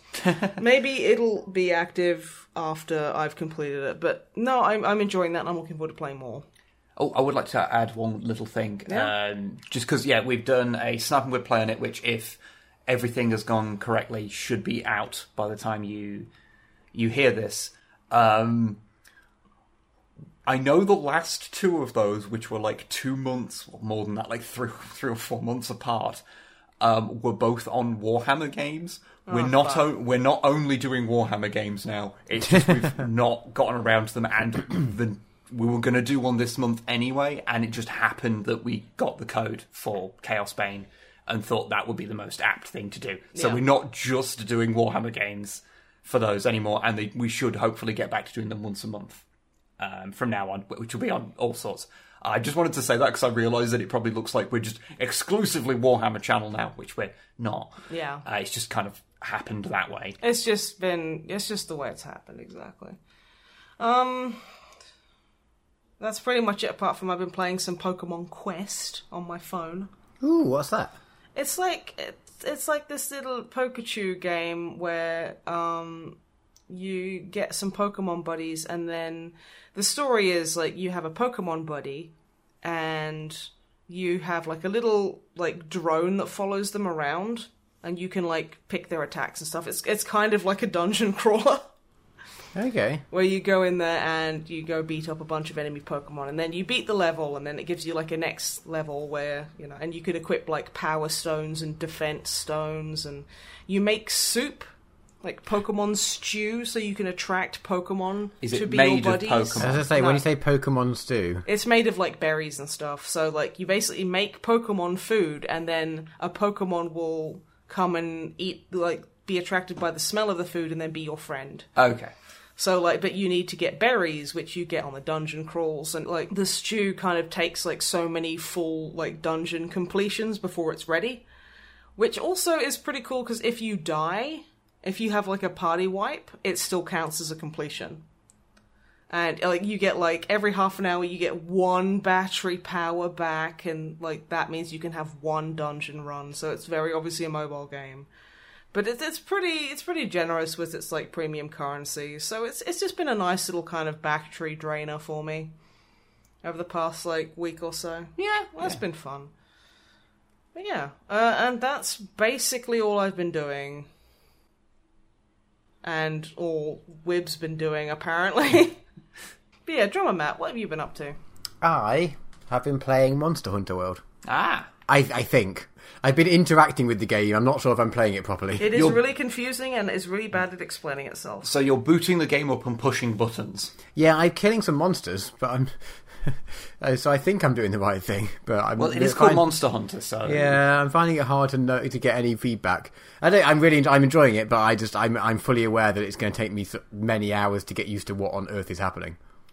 Yeah, it's that um, that sort of game. Yeah, but I am enjoying it. Like the combat feels because I like that you get. So there's. Have you spoken about this? I know you've played it, Snipe. Mm. Have you both played it? Yeah, yeah, yeah, we both played it. I've okay. played a bit more of it. But... I can't remember how how much you've talked about it on the podcast, so I don't want to go into it in too much detail as if you already have. I'm pretty sure we have talked about it on the yeah. podcast, but it was a while ago. Yeah, it came I do, out, so. It was a good while ago. So, so I do like that you get your, you know, you get to choose between different weapons, and they all feel very different. So eventually when I looked up how to compare them, I was like, oh, there's a training mode you can go into and go and play with them all. So this is useful. And they all feel very different. I picked one I like, which happens to be the, the two blades. I like how quick it is. Oh, yeah, that's what I was going with. Exactly. Was it? Oh, nice. Mm-hmm. I think it's probably the beginner weapon, to be honest, but that's, I mean, I've I've never wow, played a Monster okay. Hunter game before, so I'm fine with that. Well, like, it does have a relatively high skill ceiling, because you need to know when to hit. So, I say, trying not to sound offended. um, yeah, but I'm, yeah, I'm really enjoying it, running around. I've, I'm getting a bit... Wouldn't you get... I'm a bit confused at the moment. So when you're hunting down when you're hunting down a specific big monster, like, it's once you've first found a footstep, you can follow them, and then the more footsteps you get, the easier it is to track the next footstep. But so far, I spent a lot of each mission, which are timed. You've got, like, a certain set down there. I think everything, like, there's a timer of, like, ninety minutes on everything. Yeah. And I spent a lot of the chunk of the time each time trying to find out where the odds start with, which I guess is the more you play the game, you learn these things. But yeah. I've found that each time I go on a mission, the first half an hour of it or so is just aimlessly wandering until I happen to find the first footstep, and I'm like, okay, I can follow these now. Which is a bit frustrating, but I, I imagine I learn a way, like either my character learns or I learn where to look for certain monsters. You level um, up your Pyreflies or whatever the okay. fuck they're called. Yeah, I think they're the green things. Yeah. Yeah, I can't remember um, what they're called. You basically train them, I think. So oh, okay. like, they get better at tracking certain things. Yeah, I, I, I assume that would be be the case. Yeah. Um, but yeah, once, it, once I found the monster, I'm quite enjoying it. Have you encountered an Anjanath yet? Uh, oh, see, this is the thing. I haven't worked out the names of all the things yet.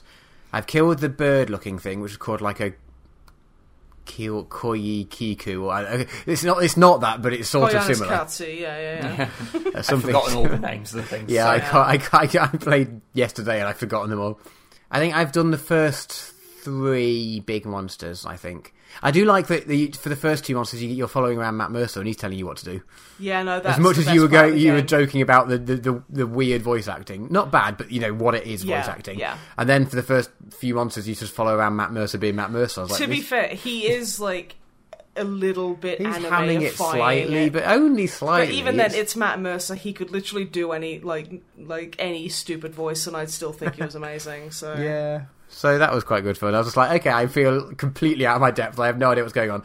But this is reassuring. So Matt Mercer is telling me what to do, and I will and I will do whatever it is without any hesitation. I think that's a bit of a kink for a lot of people on the internet. Just Matt yeah. Mercer tells you what to do for twenty minutes. yeah, so it Subscribe might make my, to my view Patreon of the game... Subscribe to my Patreon for more. It might make my view of the game biased somewhat. But so far... So far, and I, I have no idea how many monsters there are or how big the map gets, or I, so I don't know how... I'm not far through it at all. I imagine it's a game you can sink in hundreds of hours you, to follow. Yeah, it. definitely, so absolutely. I'm f- f- approximately two percent through it or something. But I'm enjoying it. I think it's good. Cool. We'll have to go sit, hunt some monsters together at some point. Yes, absolutely. Um, the other things on my list are... Yeah, we, I've watched Good Omens, which we've already spoken about. Yep. And we played D and D, which we're going to speak about in a second. Yeah, okay. So that's me done. All right, then. Okay, guess it's time to talk about D and D, ain't it? I guess it is. If okay. we're skipping web section. Well, I, it, my, mine, mine was like a footnote in Snipe section. So a footnote, you say? It was a very big footnote. Yeah. It was like, you know when you read an article and it has like they go through, like, they have the asterisks to, like, go and check a footnote, and then there's the double asterisks, and then they start having to use other weird symbols because they've had too many asterisks. Yeah. Uh, that's basically the kind Asterisk of footnote it was. Plus. Yeah. Obelisk. Like, hey. Obelisk. Yeah, whatever Drama Matt said. I was making an asterisk and obelisk reference, I'll have you know. Gotta oh, the French dudes. Yeah, yeah the yeah. comic characters. Yeah, okay. yeah. No. Timely How references. How fucking old are you? Old enough. They're, they're still around. Yeah, just so not... there's Drummer Matt. But... but anyway, um, Dungeons and Dragons. So, uh, just to lay some groundwork. Dungeons and Dragons is a game made by Garrett... Okay. um, we've, uh, you know, if you've um, not been... Uh, not been listening to the podcast for a super long time. Finally, people can come back and listen to the shit they care about. um, we we did a campaign where Drummer Matt was the D M, and us and our friends Ash and Sarah played through a little campaign with um, with a bunch of characters. And every time we had a session, um, we'd recount what happened at the end of the podcast, and people seemed to quite like it. I like talking about it, and people seem to like hearing about it. Uh, so so we're going to be doing that again with this new campaign. Yes, which at, is... At, D- at least they don't seem to dislike it. So. Yeah, yeah. uh, this this new campaign has is being D M'd by Ash, who was playing Talus in Draw Matt's campaign. And, yeah... Um, we're we're also playing like, same people playing, just a different person DMing this time. So Drama actually gets to play yeah. as a character for once. I haven't for once. played for years, like as a player. yeah, it's really weird. Um, it's weird having like not answering to you, if you know what I mean. yeah. So we're going to recount what we what happened in our first session, and we're going to introduce our characters as and when they appear in the narrative in order we, of appearance, because we didn't yeah. all just appear at the same time. No. Uh, I was uh, playing with Sarah's character in basically campaign episode zero. So uh, yeah. I'm not going to go into that too much, but little bits of it do come up. Yeah, because in... that would be spoilers for players that don't know stuff yeah, that happens exactly, in it yet. Exactly, exactly. So do you want to start off? Because you were the uh, you were the people, that you and Sarah were the people who started off the campaign, like, you know. Okay, so I guess I'll introduce my character yeah. first. Uh, yes. My character, Hela Callan, is, um, she's a six foot three half elf with pale blonde hair tied up in a messy bun, big brown eyes, dark eye makeup, wearing half plate. With, uh, it's quite nicely engraved with like, um, like little ivy and vines around the side. I have a longsword, a silvered longsword, and a shield. I am a paladin who has taken the Oath of the Ancients. Okay. So, yeah, I'm very, very, like... For those who don't know, uh, that's not very lawful good. Oh, I can't tell a lie, Paladin. That's... She will punch you in the face if you, like, steal somebody's, like, musical instrument because they, like, they love light and laughter and joy and happiness and little things like that. So they're, they're not more... They're not really concerned with, like, morals... and kind of, like, things like that. They don't have to be. Mm. Or, like, never telling lies or anything like that. So, yeah, that's basic outline for my character. Um, Beltan is Sarah's character, who is a full elf. She's five foot four, I think. She's got, like, long red hair. Very kind of, like, you know, leafy kind of green dress. And a, and a wooden staff. She's playing a, a, a druid. Yes. Who is... awesome. So we're like we're we're hanging out in the uh, the tavern in this old town called Oniston, which was formerly known as Glimmer. Um, the town's history is, to condense it very quickly, was an incredibly wealthy and prolific town because they had had some beautiful gold veins, like really phenomenal gold veins underneath the uh, like and around the surrounding land. Uh, which made the town excessively wealthy to the point where they had some, like, they have, like, the biggest library on the continent, the most impressive one, just hanging out in this town. And overnight, it all vanished and basically turned into a ghost town. And there's barely anyone there. There's, like, one tavern and a couple of other places. I already knew this. You guys didn't really know this. No. But, like, it's okay, because it would have come up anyway. My so character knew this, but I don't think I did. Okay, yeah, yeah, yeah. yeah. I think, to be fair, I think Webb's character would, would know this as well. Mm. So yeah, and Hela, just you know, she's she's come down and she wants she's looking for adventure and everything. And we did we did campaign zero, where we went and sorted out a bunch of stuff. We met the librarian, and helped out a uh, a local couple. And while we were just having breakfast and talking, uh, a little a little Dragon Ball girl, who's um one of the little kids that the mayor is taking care of, comes in and gives me a note saying that the librarian wants to see me. And Beltan, of course. So we're like having a very loud conversation about, oh yeah, that grumpy Dragonborn librarian, he's like decided that we need his help because when we went there in campaign zero, he was like, oh, there's this horrible shit going on in the library. And we were like, we'll help. He's like, no, I don't need your help. I've hired some guy called Junior, but I haven't seen him. And he hasn't come back, and I'm like, okay, fine, um, whatever. And on your characters loudly discussing the library, my character, who has happened to also be in this particular inn, um, kind of... What were the chances? Uh, slams down his drink and walks over, and uh, is like, oh, you're going to the library, are you? Uh, because my... And I'm ca- like, it's closed. Yes, you are. You... you Your character would not stop telling me it was closed, no matter how much I was aware.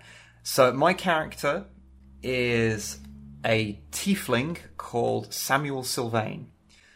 Um, I'm not going to say too much about him because um, very little of his backstory has come out to the players. Well, what does he look like, at least? Uh, but he's red, um, wearing scale mail armor. He's a ranger. Um, his fighting style is straight up. It's just based on um, Trevor Belmont from Castlevania. Yeah, yeah, he's, uh, he's got all the all the bells on his. He's got you know a rapier and uh, a whip, uh, and everything geared to make him, making him really good at two-handed combat. I know that strictly speaking, giving him a second rapier would be more efficient in most cases, but, but then he wouldn't have a whip. Yeah, that's the point. Then he wouldn't have the whip, and it wouldn't be cool. Um, and. Basically, he had been given information uh, that he needed to check out the library. So he'd only just got into town. And so when a couple of people were saying, oh, we're going to go to the library and do something, he was basically like, hey, can I come and tag along? Because basically he doesn't know the way to anywhere. Um, he is of, I will say he is of um, noble upbringing, so he is quite proper. Don't think he likes Hela he's very the, much. He's the exact opposite of my last character, Johnny, who was a rough as arseholes, uh, punk rock barbarian, basically. Yeah, yeah. I mean, I, I'd go as far to say that Hela is quite different from Nathan as well. Oh, absolutely. Um, you know, like, very different. Yeah. For a start, she tends to be optimistic and, um, not a dickhead. Hasn't tried to disguise himself as a sexy female goblin yet. So, I don't have you know. the disguise spell, so it's fine. Yeah. Yet. Yet. That's important. Yes. So, um, you know, we all we all go off and go to the library where we meet... Uh, Doctor Horace Warblehat. Which may be a reference. Maybe. Maybe a reference. And he's like, oh, yeah, basically the the guy who I hired... has already gone in. Yeah, but we haven't heard of him. But haven't heard anything heard from him. Heard anything from him for a while. So, do you want to maybe go in there? Yeah. And, like, I was quite proud of this joke. Because it's like, oh, yes, his name was Junior, and my my character gets outraged and goes, you t- you mean to tell me you sent a baby into a, a library full of, like, monsters? And I nearly convinced him that he could have sent a baby into the... Because I was yes, making such a scene. Definitely nearly convinced him. I nearly... I could have done. I have plus five to my charisma, motherfucker. Yeah, you rolled a fucking nat twenty for your charisma. Yeah. Quite happy about that. So, yeah. Which is weird, because my character is oddly abrasive. Well, so... actually, it's not a nat twenty, because that's not how it works, but you... You rolled an eighteen, and then you had buffs I have, to your charisma. Because I'm a half-elf, so... I get plus two. Yeah. To charisma, so I have a, a twenty yes. charisma, which is plus five, and nineteen strength, which is plus four. Yeah, which so is still pretty good. You you are like the most outrageously overpowered I'm character. I'm like what Nathan thinks he is. Like Nathan thinks he's this strong. Whereas I, I, I like had to sit there like min maxing my character to from my like rolls to make sure that I could even do the basic things John, that he's supposed rolled to do. Worse than you oh, did. Oh, yeah, you rolled awfully, didn't you? But anyway, yeah, my character's not great. yeah. But yeah, back to the story. So he finally agrees to let us in. Oh, after I uh, do question him about... Uh, because the reason that my character was wanting to go to the library is because he had been told that a character... or an, a, a person who goes by the pseudonym of the Lifebringer had... been there. He'd been given information about that, so he questions about uh, about he questions he questions the uh, librarian about this, and he says, "Oh yeah, he's shown up and he's hurling threats about being let in." He wanted access to the restricted areas of the library, and I said no. And he was like, "Oh, mark my words, you'll rule this day." And so I like I gave him I gave him a little list of pseudonyms that um, this this entity uses, basically in case someone comes in and tries to use that to get through. So he had no more information about it, and that if he comes back, basically make sure you have guards, because I know this person, and when they want in so in somewhere, they don't make threats idly. So if they threaten to come in, come back here, they're going to do it, and you need to be prepared. And if he does show up, basically send him uh, try and get so you know if, if any if it looks like he's going to show up, if you can send a message over to where I am, and I'll come as soon as I can. Um, but then we go ahead and actually uh, go and do what we're actually supposed to do, which is go yeah. into the library uh, to try and deal with the mm. strange phenomena that is happening inside it. So, yeah, the librarian locks the door behind us, and um, as we walk in, we immediately see the back side, with its back to us, of a spectator. Which, if you're not aware, is a small beholder, basically. So, yeah. So... I basically tell everyone to shut up, and I'm like, are you seeing this? And everyone's like, yes, we have eyes. I'm like, okay, good. So I sneak up right behind. I, I say I say to Ash, I go, I'm going to run up behind it, and I'm just going to smack it with my sword as hard as I can. And I do pretty well, I think. And Ash, Ash, I'm going to try and recall how he said it exactly as it went. Like, as you raise your sword and bring it down on the unsuspecting spectator in front of you, your sword clangs off violently in the opposite direction. The spectator starts to wobble. You hear out- uproarious laughing from the other side of the door where, where Doctor Wobblehat, the librarian, has currently locked himself out. And he says, please do mind the... Uh, Exhibits. The exhibits. They're hard to replace. It was just a statue of a beholder. It was a fucking statue, and I'd run in with full of piss and vinegar. Everyone was laughing at me, and I'm just like, I don't care, and I kick it. And then I'm like, we need to keep moving. It was fucking hysterical. It was great. So we go in, and we're not really seeing anything. This is the big fucking grand library. It is it is huge. You could tell that it was it was very obviously the, the most prized library on the continent. It is huge. It's got still got some magical enchantments, so that when you walk past the fireplaces, they magically light themselves and stuff like that. It's pretty fancy. And as we're going, like, Hella, being Hella, just starts shouting, "Little boy!" because she thinks Junior's a little boy. If you're in there, we're here to help you, Junior. I think Samuel immediately is like, please don't do that. There might be bad things in here. Um, not qu- not quite. What happens is, I, th- I think um, uh, Baltan also starts shouting with yep. the echo. Oh, yeah, and I'm just like, hey, check this out. Echo! And we start, like, playing with the echo, and Samuel is not very happy. And then we hear a voice from the other side of the uh, room basically going, will you be quiet? There's dangerous things in here. Yeah, and then we kind of walk up, and then, like, basically we see, like, a pair of crossbows poke out from behind a fucking, like, bookshelf, and we're like, okay, um, oh no... hello? And I was like, oh, it's okay. I think I got, because Hella doesn't have a great memory for names. She's, so she's like, uh, like, Professor, Professor Wobbly sent us, and he's like, what? But yeah, I, I'll, I'll let Drummer Matt continue. Hello. The crossbow was mine. Yes. yes. You Spoilers. Were the crossbow.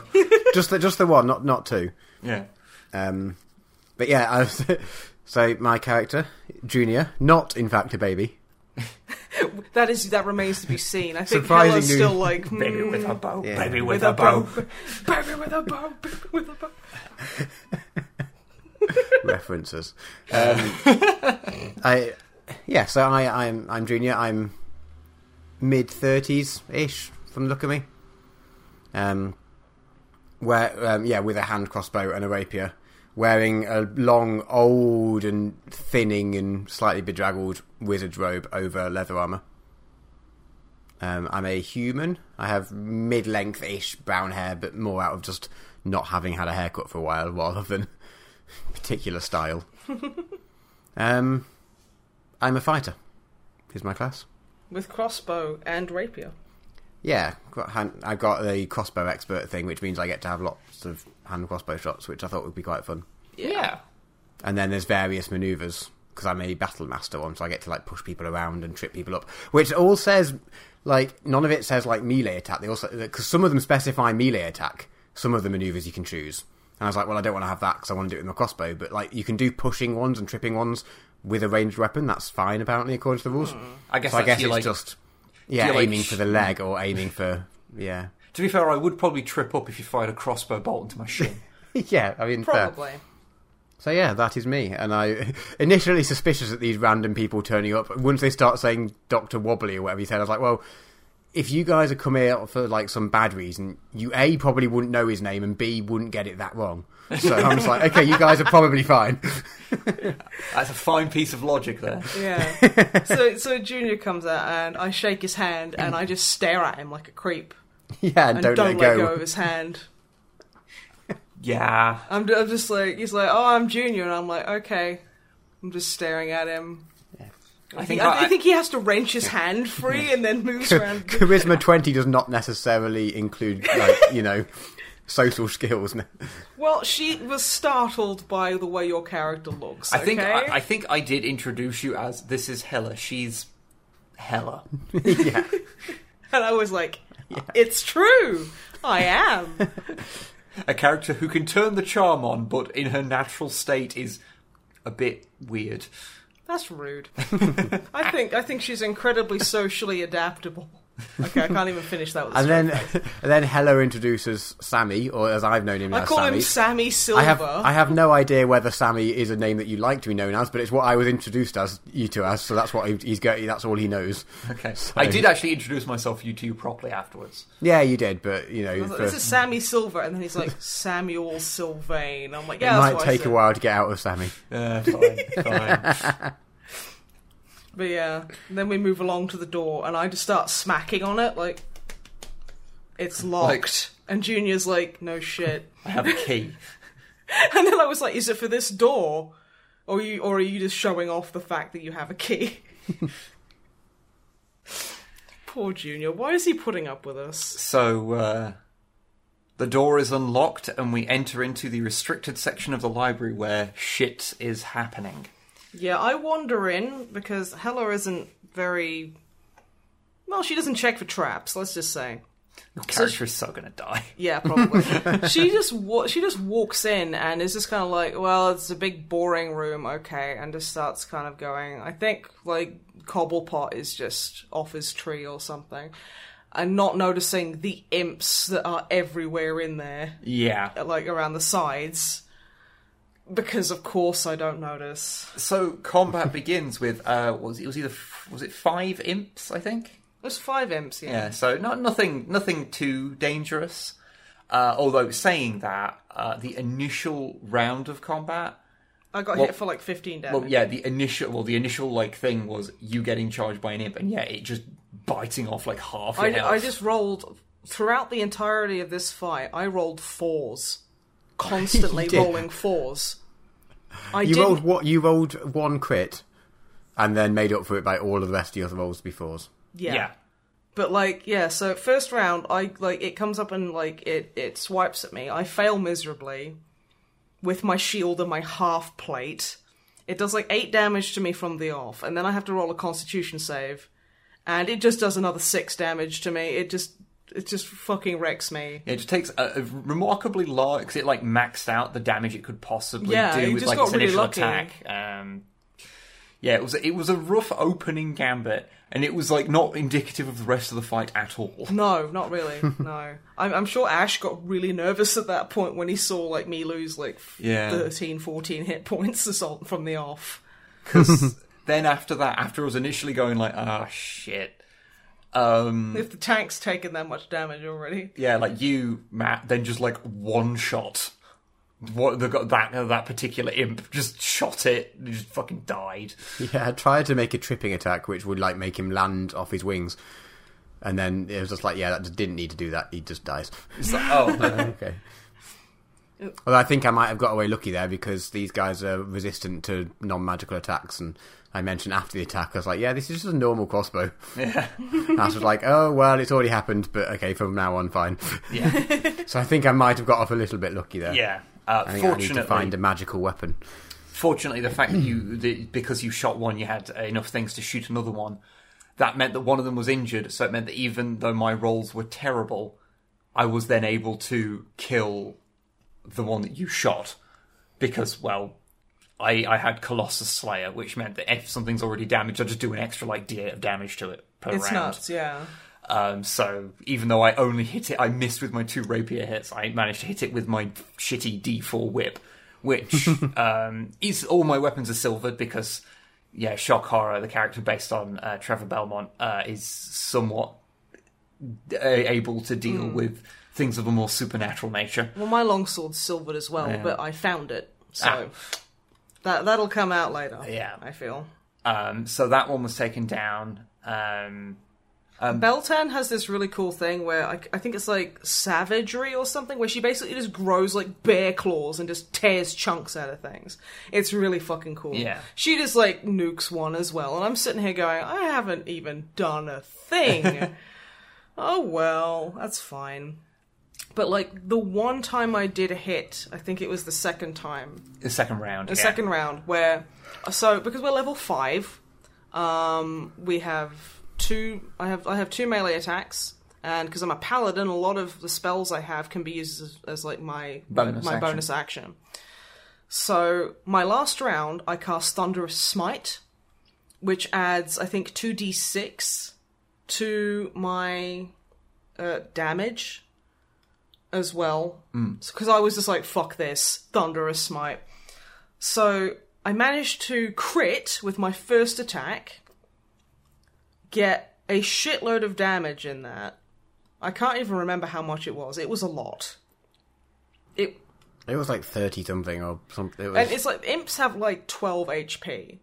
So I just, I fuck it, I, I just started going, like, nuclear on this thing, and then it just evaporated. Like, first strike. First just, strike, it's just... It was just gone. And I was like, I am so worked up! Bearing in mind, Thunderous Strike also creates a thunderclap that can be heard for, like... three hundred feet. Yeah, all like, around. Like, it's like this cacophonous fucking thunderclap throughout, like, rippling throughout the library. I, uh, and then I turn around and bolt, and, like, because I've still... Cause I've still got... I haven't moved. To, like, another imp, and I'm like, ah! And I roll a four. I roll Again. another four, and I'm like, oh, fuck, okay.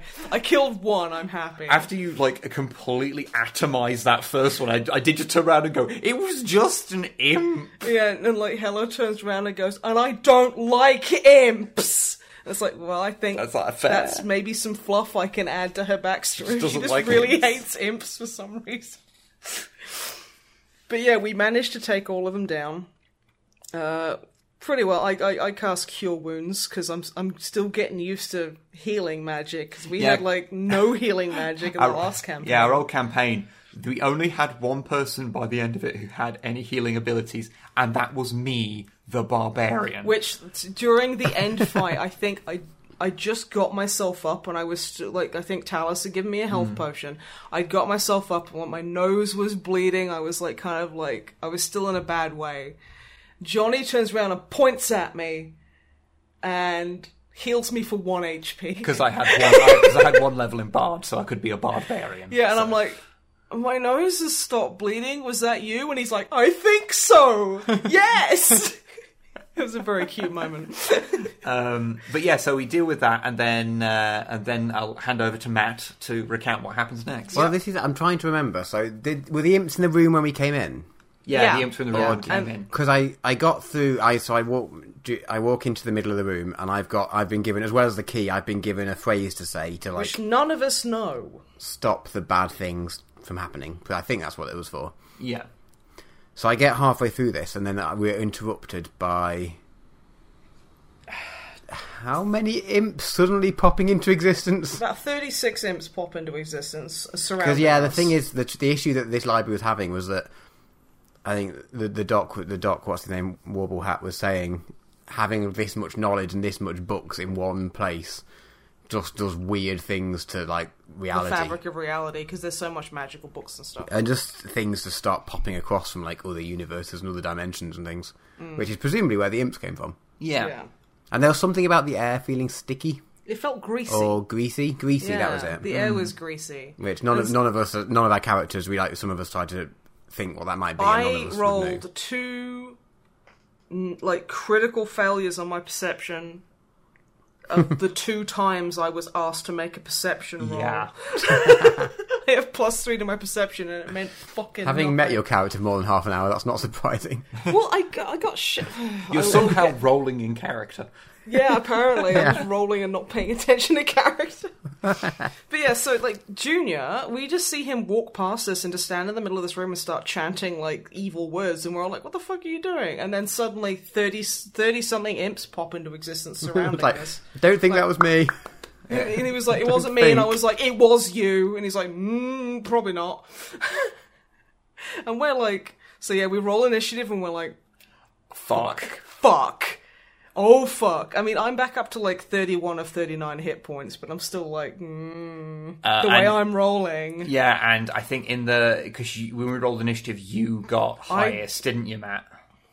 Yeah. Because yes. then you went to go and hide yeah. behind one of the, uh, like, lecterns. Yeah, so he crouched behind that, and he was going to pop over and... But then before you could take a shot... Yeah, just as, like, Junior was lining up a shot... Something else popped into existence... A large rectangular thing with many feet. That, and many teeth. That proceeded to pounce on every one of these groups of imps, devouring them whilst they were screaming for mercy. Oh, yeah. And then toddled over and sat down next to us and opened up its lid. Because it was a chest on many, many legs. Mm-hmm. It's the luggage. It's the luggage from it's... Discworld. In case the whole... Um, Warblehat Warblehat air feeling greasy and magic and too many books in one place causing reality distortions. Yeah. Uh, didn't, didn't is it obvious the... that the group is a fucking huge, like, collective fan of Terry Pratchett and the Discworld novels? And he wanted to have, like, a more light-hearted one for the first one. Yeah, just one, for the so. introduction. And Hela immediately fell in love with it. So she's, like, trying to communicate with us, like, okay, one one open and closed for yes, two for no. Are, are you friendly? And it's like... And I'm like, guys, it's friendly. And it's like... the rest of us are like... try to bite you. That's not friendly. Yeah, like, everyone is just like, stay away from him. I'm like, no, he's cute. Because Hela is Hela. Yeah. And I'm like, okay. He, I could see that he had, like... Like, the, the, the chest had, like, something in its mouth, for lack of a better word. And I'm like, um, is it okay if I take some of the things that are in your mouth? One for yes, two for no, and again. And I'm like... We're all like, she's totally going to like, lose an arm. Yeah, honestly, I was sitting there going, fuck. But, I mean, this is the way she'd act. But as as the person playing her, I'm like, please don't. Please don't bite her arm off, please. So she just goes in and just takes out, like, a health potion, a couple of health potions. She's like, oh, cool. And hands, just passes them to Samuel and just keeps pulling things out. Like, there's, like, potatoes and there's, like, a weird vial and there's, like, a wizard hat that's spelt wrong. Uh-huh. Yeah. Two Z's, uh, and I just I give them all the, to Samuel, and I'm like, I like him. I think he's sweet, and I'm like petting him, and I I, I call him Nibbly because he's bitey, and I, I like everyone else is like, stay away from it. It's fucking evil. Oh, and a sandwich pops out of a uh, like one of the tears in reality. that is like a reference to Talus's sandwiches that she would always make from the first yeah. campaign we did that were gross. Sora and Nathan hated these sandwiches, but Johnny loved them. Uh, so uh, Samuel picks up the sandwich and carefully feeds it to the chest. No, you throw it at the damn well, thing. Well, you I, don't want to get I throw close. It into it, you know. Yeah, just like... Because I'm like, is it... Maybe if we feed it feed it something, it's it, it'll be okay. Does anyone have a sandwich? And then the sandwich popped into existence. Yeah. I was like, um, okay, guess we have a sandwich. Okay. It, I think it was originally just supposed to be a joke since other things were popping into and reality. Then like, but then I was like, no, seriously, did that really happen? And, and Ash was like, yeah, fill your boots, why not? Yeah. And so it led to the thing of sitting there and go, okay, so it's being friendly with us now, but what happens when it wants another sandwich? And then we go find more imps to fight. It's really easy. So yeah, um, and I, I'm I'm basically giving instructions to Nibley, going, okay, like, you know, hide, because it, it, it can literally just turn completely. It can like pop into a different dimension. It's basically it's a counts as bag like large bag of holding for us. Yeah. yeah. So I put all the stuff back in, and we go to see Doctor Wobblehat.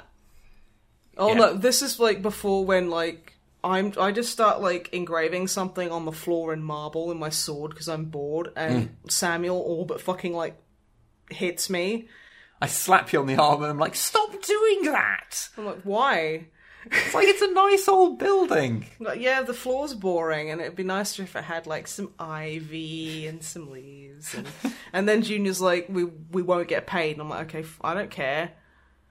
And it's like, well, we won't get paid. I'm like, okay, that's fair. I'll stop then. Can you can, can you just fucking not? Well, that's just a big, boring building. Like, it's all sterile and dumb. So we go out, see Doctor Wobblehat, and we have, we're basically like, yeah, did everything good. And then Nibley pops into existence behind him. And he all but shits a brick. He, and he fucking freaks out. It's hilarious. And then I have to try and convince Wobblehat that Nibley is a friend. Like, you're telling and a like, boy. Like, oh no, he's he's friendly, and the rest of the group is like, you're behind uh, honestly, me going, mm, mm, mm. going like, honestly, we don't know. Uh, it seems friendly now, but I'm just going to say I, I'd be a bit cautious about it. And I'm like, more no. importantly, it seems to be following us, not you. So yeah, yeah. And I, I'm just like so taken with Nibley. I love him very much. Um. So, yeah, we, we get lifetime library cards. We do, even to the restricted areas. And so I, I say, like, my character's going to come back to try and find out what uh, the Lifebringer was, um, see if there was anything I could find that he might be after. Mm. Um, so I said I'll be coming back um, to go and check that out. But for now, we all go back um, to the inn for the night, um, and that's where the... Yeah. Session ended. It was just a little short one, just as a little introduction. It was just a short, kind of like a bit more of a silly one to kind of get us all loosened up and into new characters and kind of just just comfortable into role play and like back into playing and stuff. Yeah, so it, we, it was so much fun, honestly. Yeah, it was oh, really yeah. nice to just to play D and D again because it's been a while. It was awesome, yeah, and was... I'm really interested in kind of like learning more about everybody's characters. Yeah, and it's also yeah, I think. Oh, go on. Sorry, I was going to say, it's also interesting because we've, unlike like our last campaign when we started at level one, because we were used to playing high, you know, characters that were like level six by the time we ended, this campaign started with us at level five, so mm. we're all a little bit stronger. Yeah, and we have a range of abilities. And, and things like that, so... So, uh, so we're not starting from absolute scratch, which is probably a good thing considering that, for various reasons, we don't get to, like, play every week or anything, yeah. so... It means that, you know, we're not going to spend, uh, like, two years getting back up to level five again, yeah, exactly. which, yeah, you know, that, would have yeah. happened if we hadn't started. So it, yeah. there is quite a lot to learn about learning a new class that you've never played before from I'm, scratch. I really am playing the opposite of a warlock as well. It's it's weird. And, like, I've got, like, a bu- I, my character could not cast any spells until I got that level of bard, and now, like, rangers can cast a bunch of spells, but, like... Because I had to, like I say, I had to kind of min-max my character so that he could do the things that I wanted him to do. To have, like, the full two-handed fighting kind of style thing uh, as a ranger. And then it was like, okay, basically all of my spells, I, I, I basically, my, I think it's wisdom is my actual casting thing for them. Okay. And my wisdom is shite. Like, I have no bonus to my wisdom whatsoever. No, that means it's average. Well, it's average, but it means But for that, an adventurer... So basically all yeah. the things, all of my uh, ranger things are all things that are just don't use my actual spellcasting ability. They're just things that instantly happen. Um, for one one reason or other, with the exception of the handful of other random spells that I have by being a tiefling. Well, I mean, you have, like, Hellish Rebuke, which, speaking, like, because I had that with Nathan, it's really fun. Unfortunately, all my inherent tiefling stuff are based on my charisma, which I have, like, a plus two bonus to because of being a tiefling. So yeah. I'm like, yeah, okay. It's good, it's good, it's good. Have you got stuff like Hunter's Mark and those sort of yes. range of things? Pretty yeah, sure yeah, do. I've got Hunter's yeah, Mark. Because I don't think that necessarily involves your ability skill, does it? Yeah, you just point at someone yeah. and go, I'm fucking having you, mate. Yeah, so stuff stuff like that you'll be alright with. That's that's pretty much what all my things are, are just things that yeah, okay. are, are either I touch someone and give them, like, speed boosts, uh, which led to me, because it says um, you touch a player and it gives them a speed boost, or touch a, a creature and it'll give them mm. a speed boost. So that meant I had to look up, as a ranger, can I touch myself? Uh, this was not apparently an uncommon question. A lot of people have asked that question. And as a co- ranger, can I touch myself? It's like, well, it's like in relation, it was question. in relation to Longstrider specifically, and yeah, um, as the comments, like once they got over laughing and, go, and going, "What you do in the privacy of your own campaign is on you." Mm-hmm. Um, people were like, "Yeah, of course you, you can. Yeah, it's fine." Yeah, because um, you just kind of go.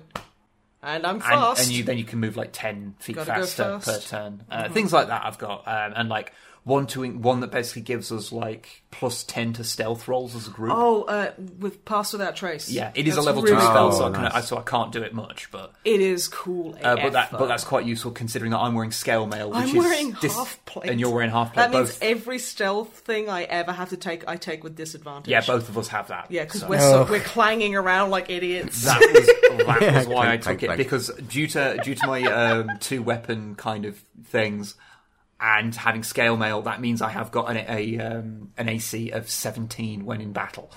So nice.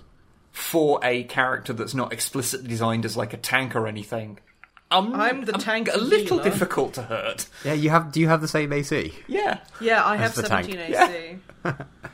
My constitution isn't great. It is also ludicrous. So that's how why much... I took a shield, because it gives me plus two yeah. to my armor class. It's also ludicrous how much better we are at building characters this time around, because we yeah. know what we're doing. I'm still built fluffy, but I built a little bit more strategically. Yeah, yeah. Uh, but yeah, we'll we'll be talking about that next time. Yeah, hopefully we'll have another session by then. So we, um, well, actually, will we? Because it's not.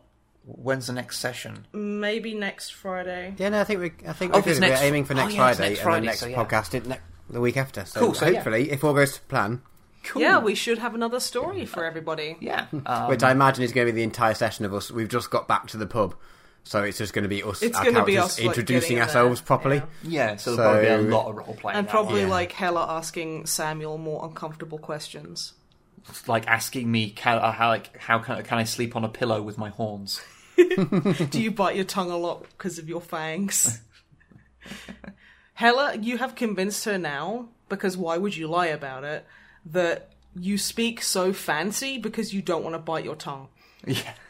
She's just convinced of that now, because he's like, well, I mean... You do have to be well, careful. I, I think Samuel's just like slightly offended that of all the things that she's mentioned about him, you've not mentioned the one thing that he has pride over, which is his very fancy waxed moustache. She was going to, but then the campaign like came like yeah. came to a point because she because she's just been staring at you, being like. Because she's not really seen yeah. many tieflings before. And I do Less ha- of all bright red ones. And I made him be, like, the most evil-looking one. So he looks he is... like the literal devil. So he's he... red. He's got, like, pitch black hair, black eyes. He's got, like, a little mustache that's, like, curled properly at the edges. It's yeah. amazing. He he looks like the literal devil. He's, yeah. he's gorgeous. Um, but, yeah, so we'll get to more D and D next time. Um, so I guess that means we are now down to questions, which we'll try and go through relatively quickly, considering... It's this, two, two hours already. Yeah, we've already been recording for two hours, so... Yeah. Okie dokie. Hit us, Drummer Matt. Hit us with your... Mm, butt. Hit us with your butt. Um, was it was saying rhythm stick just too obvious? I couldn't remember the word rhythm, so... oh, okay. It is... I was like, I wanted to say... Uh, timing stick. No, that doesn't work. So I just thought... Okay, I'd... I'll give you something easier. Okay. What's the email address that people need to send oh, their fuck. emails to if they want us to answer a question in the podcast? Fuck you, dude. Only Drummer Matt.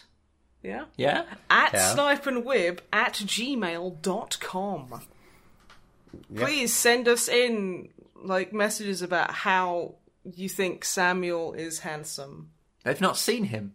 We, oh, yeah, I, I will be drawing all the characters. I, I was going. I, I was actually going to draw it. draw Samuel because I wanted to. I wanted to kind of do that nice and early. Mm, I've already drawn Hela, but I haven't drawn her in armor. Yeah, but yeah, yeah, I'll get around to that. But um, yes, on to the questiones. All right, we have a bunch. Ooh, okay, a bunch. Um, first up, iSophist, who was uh, previously Kriegerbot and ah, changed the name yes. not the day before they emailed in. Okay, well, hello. Um, long email, which I'm not going to. Shortened now, but I think they sent it over to you as well with just some various, just full of praise for us, the amazing channel and podcast. Obviously, um, that doesn't do it any justice. But yeah, no, I've, I've, no we, they did send they did send us something. Yeah, I've, yeah I believe um, you've seen it. It was as well. It was a very beautiful email. It was very nice. It was I, lovely, and yeah. we if we don't reply, this is just to everybody as well. If we don't reply very expediently, it's because we are trying to formulate a good response because you've sent us like something beautiful and we want to just not go, thanks, lol, we're bad at emotions, haha. Well, that's pretty much what I've had to say sometimes. Yeah, so like, yeah. please don't think we're ignoring you. We just, we want to do good. And it's hard. And kind of socially awkward. awkward. But at the end of the email, there is a question for the podcast. Okay. Okie so, dokie. How important do you feel it is to play according to canon? So, for instance, they play Space Marines, but they're too cautious to play Space Wolves and not strategic enough to play Ultramarines. They've read a bunch of lore about the Dark Angels, but they'll never play them. Um... Except to have them beaten up by Space Wolves. Good. And also, also they don't play bikes and speeders and things. Yeah. So they, they feel that they should have some um, impact on the way of play as to the way they, well, like what army they field and like the for, like lore stuff and things. What are your guys' thoughts? I personally feel that whilst it is fun to build something very, very fluffy, and I think there is something to be said for Um, going full bore and trying to make a functional army that fits within the thing. Um, at its core, it's a game that you spend money on and then paint, spend hours painting miniatures, and it's yours, and you do whatever the hell you want with it. If you want to play, um, if you want to play Dark Angels and never use a single bike, never use Terminators, so never use any of those specialist things. That's fine. If you want to play Ultramarines but only use bikes, that's fine. Um, Honestly, it's, yeah, it's at the end of the day, it's what you feel comfortable with playing. I mean, I personally, I tend to kind of take the existing canon and just kind of swap out bits I'm not interested in or put, yeah. in, put in my own head canons, basically. And I don't think anyone else should play Space Wolves like I do, but I do feel that they should all paint them the same colour scheme because holy fuck, I hate well, yeah, this baby blue shit. I mean, because your Space Wolves are not the same colour, and currently your way of running them is solely Dreadnoughts with an Imperial Knight backing them up. Yeah, so don't listen to me about that. But I'd say, like, literally, you you play what ma- however makes you happy. So if playing fluffy makes you happy, then, then fucking go for do it. it, dude. That's that's really. I think that's really the thing. Is it's just you play how. It's it's a game at the end of the day. The lore is invented to back up the game, um, and if... as long as you're not running Wolfen or playing Hanzo, you're doing great. Quite frankly. Um, so yeah, that's that's sort of my, my sort of stance on it. Do you do you have anything to add, Matt? Yeah, I mean, yeah, no, I mean, the important thing is to have fun, right? So yeah, like, yeah. I mean, it, it's, it's it's nice if you're unsure as to what army to play or something. It's a nice, you know, you can look into the lore and then that narrow down your choice. But I don't think it should necessarily rule someone out because you love how they look and you love how the models, yeah, but you don't yeah. ne- always like how they would traditionally be played. Like, you know, that shouldn't necessarily doesn't mean you can't ever play them. So yeah, use it as a guideline. It's it's a guideline, not rules. Yeah, that's that's a good way of putting it. Yeah, yeah, maybe. Yeah, but yeah, do whatever you like, really. Yeah. All right, next up, Agent Sinister. First up, and this is the most important news. The dog that we previously heard about that sprained its tail by overwagging it is now fine. Good. Oh, I'm glad. Good. So, back back good, to his silly hyperactive self. Hyperact- mm. hyperactive. Hyperactive. Man, I can't talk today. Okay, second up. A question. If you could fight, as in if we could fight in any forty K battle, forty K, um, no, um, Horus Heresy or forty-first Millennium or, or whatever, what would it be and what would you be doing during it? My answer is very simple. I wouldn't, and if I had to, it'd be one without a commissar and I'd be running away. Okay, I'm kind of wanting to do that. I'm kind of to, wanting to run away with Drummer Matt. Yeah. That sounds pretty good. It's a, it's a cop-out answer, but honestly, like, I, I, I, I wouldn't be doing anything else. Yeah, so. I... yeah. Uh... Okay, so yeah, I'm I mean... going to take... Drummer Matt's answer, but if you want a unique one from me, I'm gonna do one of the ones where, you know, when like Dark Angels and Space Space Wolves kind of like fight together, yeah. they kind of have like a playful like scruff. Yeah. I'm just gonna play in one of those, and I'm gonna be the person announcing it and also oiling them up before and after. I'm gonna be the ring girl who also I, has to oil them. Yeah, I guess if I if I put aside the fact that like I. Like, I, I ain't going near that shit. If I put aside that and I just go for, like, what's, like, what was, like, a really cool fight, um, like, in, in canon, I, I'd probably go for something like the, um, name's falling out of my head now. It's uh, the one in No No Fear, where, um, oh, God, I should know that name. It's fallen out of my head now, the name of the planet. But basically it's, like, the um, Ultramarines' Pride and Joy. Kalth, Kalth, yeah, um, and it's like the it's almost it's like their models model planet for like how this their Mary you know, Sue planet, their Mary Sue planet, and the World Eaters. Sh- not world, well, the World Eaters do kind of show, um, but it's mainly the Word Bearers, um, and they fuck it up fiercely. And then the sort of counterattack uh, that the Ultramarines do I- in that is. Like, so satisfyingly written. um, it's it's really good. If nothing else, because you get to see Gilliman um, running around on the outside of a spaceship, punching word bearers into like into orbit, which is quite fun. Nice um, one. What I'd actually be doing in that is presumably uh, be being shot a lot. Um, I'm, More like I'm the not... guy who owns the um, the fruit cart, just getting like uh, that blasted. Yeah, I'm. I'm um, I, I don't believe in any word in any type of fiction. I would ever be a good fighter. Uh, I'm I'm definitely the sort of person who, uh, who you could be like up. You could have been like the Remembrancer. I didn't could, say I... you didn't have to be a combatant. Yeah. So you could be like you could have a weird like you have like a four hundred terabyte brain implant, and you'd just be literally you you would have filled it to the brim with Doctor Who knowledge. And then you're just pretending to take notes while you're like remembering all those lost episodes of Doctor Who that, that they had the audio, but then they turned into like a cartoon or an audio play, and you're yeah. just sitting there in the middle of battle going, oh, Tom Baker was great.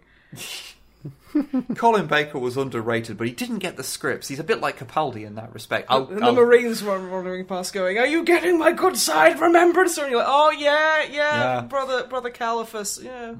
Mm. So, like, Star Trek. And you're just... I yeah. believe there was a crossover in comics, but that hasn't survived until the uh, oh, until this date, so... So that's uh, what you'd be doing. Yeah, I have delegated yeah, you. Yeah, I've told you what to do, so... All right. Good answers. Finally, a husbando rating. Okay. Ooh, I'm listening. So, seeing as Snipe once mentioned that she likes Gladiolus. I do. Daddy-olus. The husbando is Ignis from Final Fantasy fifteen. Uh. So, he, he cooks, he drives, and he generally stops the party from doing anything too stupid. So, he's basically the team dad. Mm, I'd say, like, I if he ever wears, like, a cute little apron, I'd say that's an instant ten out of ten. Because there's like a uh, Goshi Fukudo, uh, I'm probably butchering that, uh, Way of the House Husband as a manga, and it's phenomenal. And it's literally this ex-Yakuza like hitman who's just a house husband now. And he's got like, he, and he, uh, him and his wife are like out shopping, and he's like scaring everybody because he's just so intense. And he's got like a big scar over his eye, and he's got like the... full upper body, like, sleeves, like, tattoos, like, Yakuza tattoos. Mm. And, because he's, like, left the Yakuza and everything, and she's like, you look really scary, you're scaring people, so let's try and get something, let's just try and make you look a bit more friendly. And he's like, he's always shot, like, very kind of, like, low angle, and he's got his head back, but he's looking, like, you know, the, the classic anime, like, terrifying yeah. Yeah. shot. And he's in, like, a little, like, cutie, like, bear apron, and he's like, what about this? And he, she's like, okay, that's adorable. And she's like a really big fan of like this cute little like, it's like police magical girl anime, and he comes out and like they only had it in like kid sizes, and he's got like this tiny little apron on with these little anime girls on, and he's like, I like this one. And it's just, if he was like that, then he'd get ten. um I'm gonna give him like a solid eight, because he he cooks, and like I've seen videos of him bursting through walls on a bike screaming, I've discovered a new recipe. Oh, that's him. Okay. And that's amazing. If I'm even thinking, I've probably got the guy wrong, but yeah, I'm going to give him an eight. What do you okay. guys think? I have, I, I do not know enough to really form a solid opinion. I do not feel that I, it would be um, honest for me to. Well, just thinking like if just a nice guy who stops them getting into trouble and makes sure that their bellies are full and they're not hungry and stuff. Well, then let's, let's I'll tell you, eight probably sounds fair. Mm. So I'll go with an eight as well then. What about you, Drumbly Bum? Uh, well, he sounds like me, so I'm going to give him at least a six.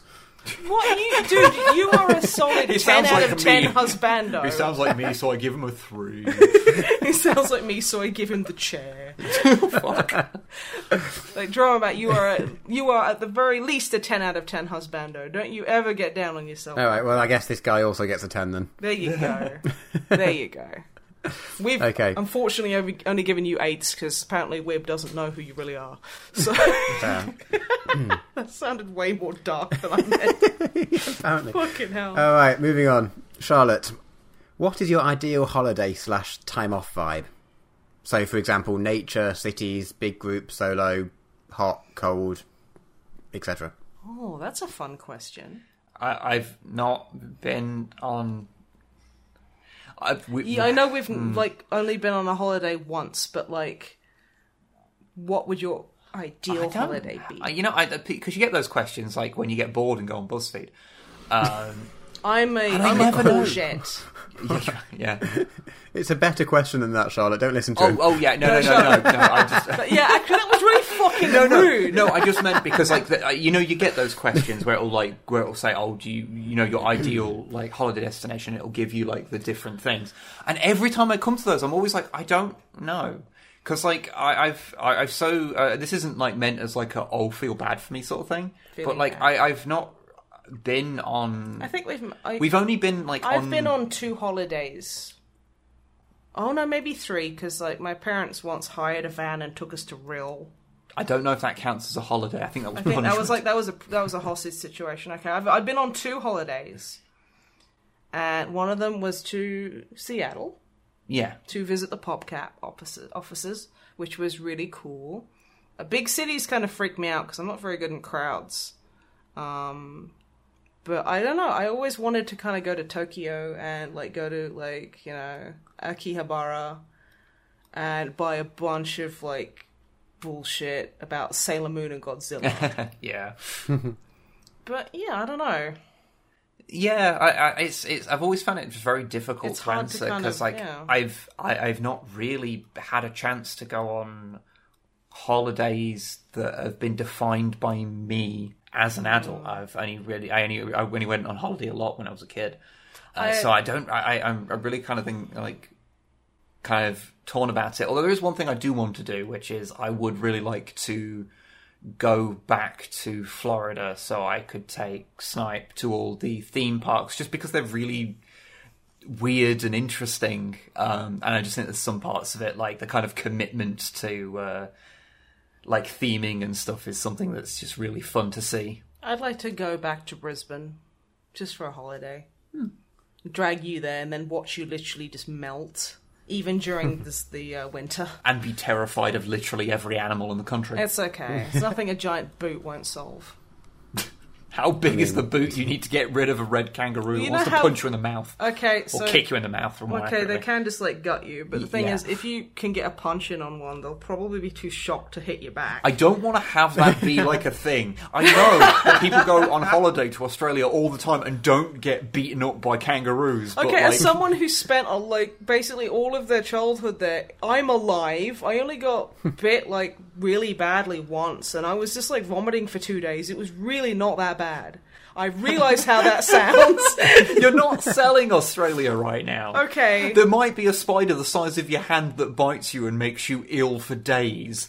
But, like, that's fine. Yeah, but you don't die.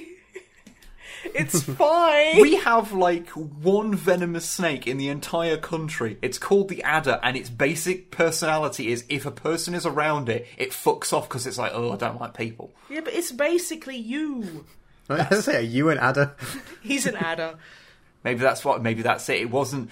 It wasn't the repeated, you know, use of sarcastic one-liners. It wasn't the good writing. The reason I like Blackadder so much is that I have an affinity for adders. Yeah. Yeah. Because you are, your spirit animal is an adder. Yes. But yeah, I think I'd like to, like, perfect holiday, I'd probably go somewhere that wasn't super, super crowded and had a nice mild temperature and had interesting food that I haven't eaten before. Okay. I think that would be fun. That's, that sounds also good. And that access, sounds like an adult answer, so let's go Also with that. Access to a bunch of video games. So yeah, Drummer Matt, what about you? Uh, historically, we've done a lot of city breaks. Um, we used to just basically look on Ryanair and see, because you can basically fly from and to anywhere in Europe for about a tenner. Um, so we usually just that, used to do that just for week- weekends, because then you don't need much time off work, and it's relatively cheap. Mm.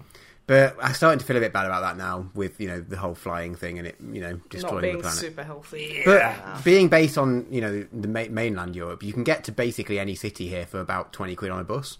So it's it's pretty good. You, and there's so many cities that are, like, far enough apart to be massively different, but not far enough apart to be unachievable to get to. Yeah.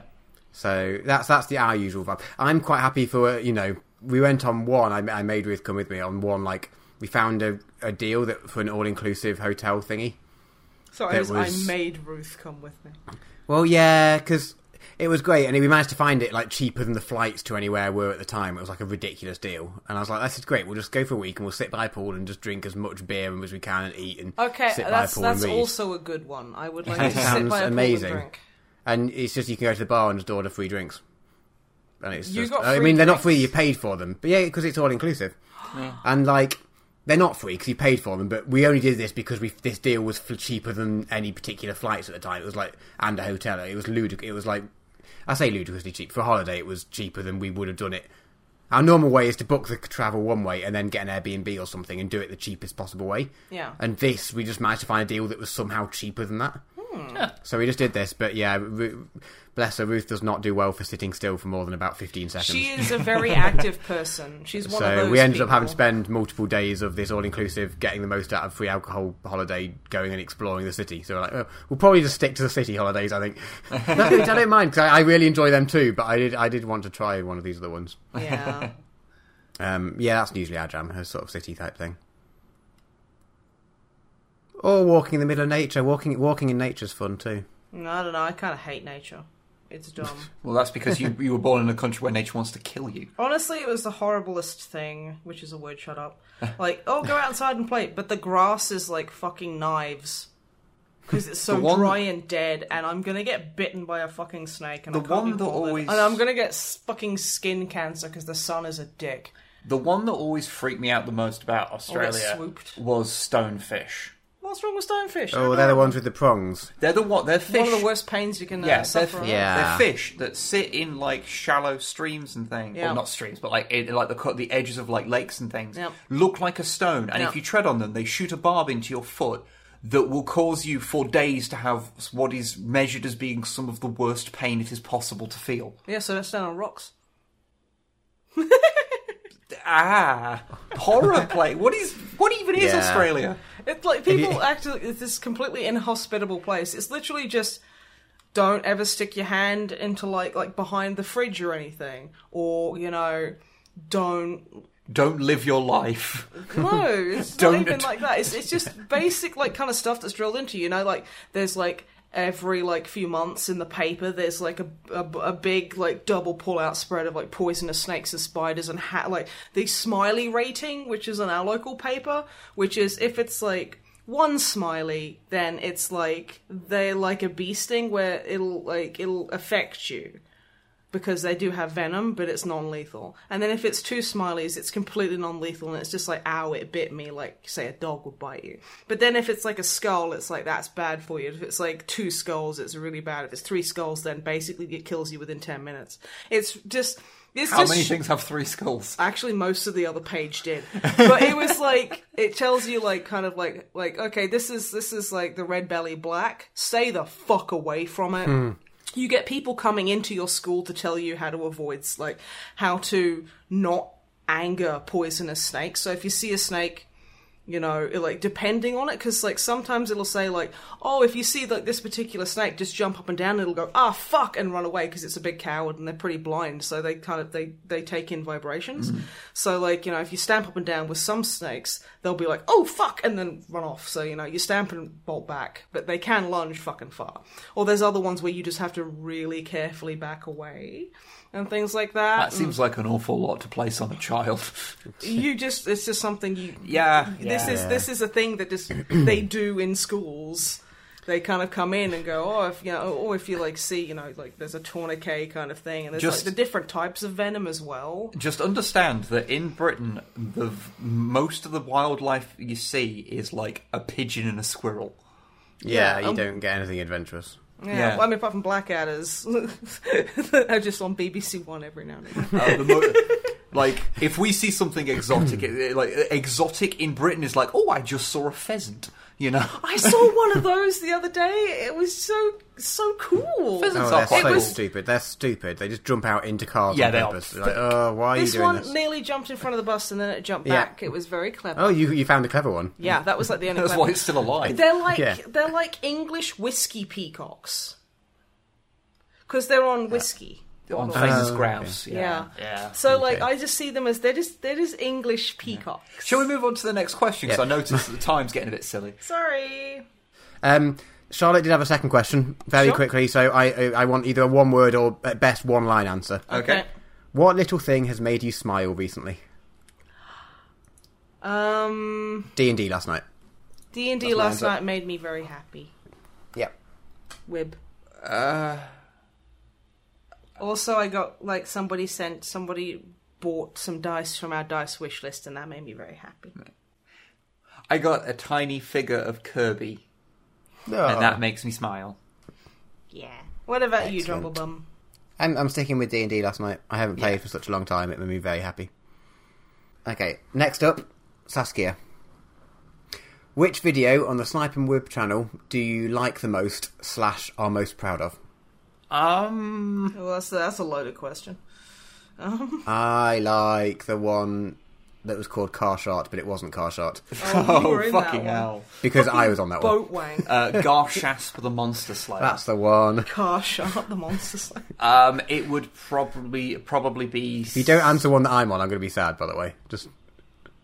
Okay. Uh, then Realm of Chaos. no, uh, you can, it you would can do be, a real answer. It would be like one of the scripted ones. Um, yeah. I, I'm still quite fond of uh, the uh, Lovecraft Games one, even though people still to this day comment on it being angry that we called Lovecraft racist on account of all of his racism.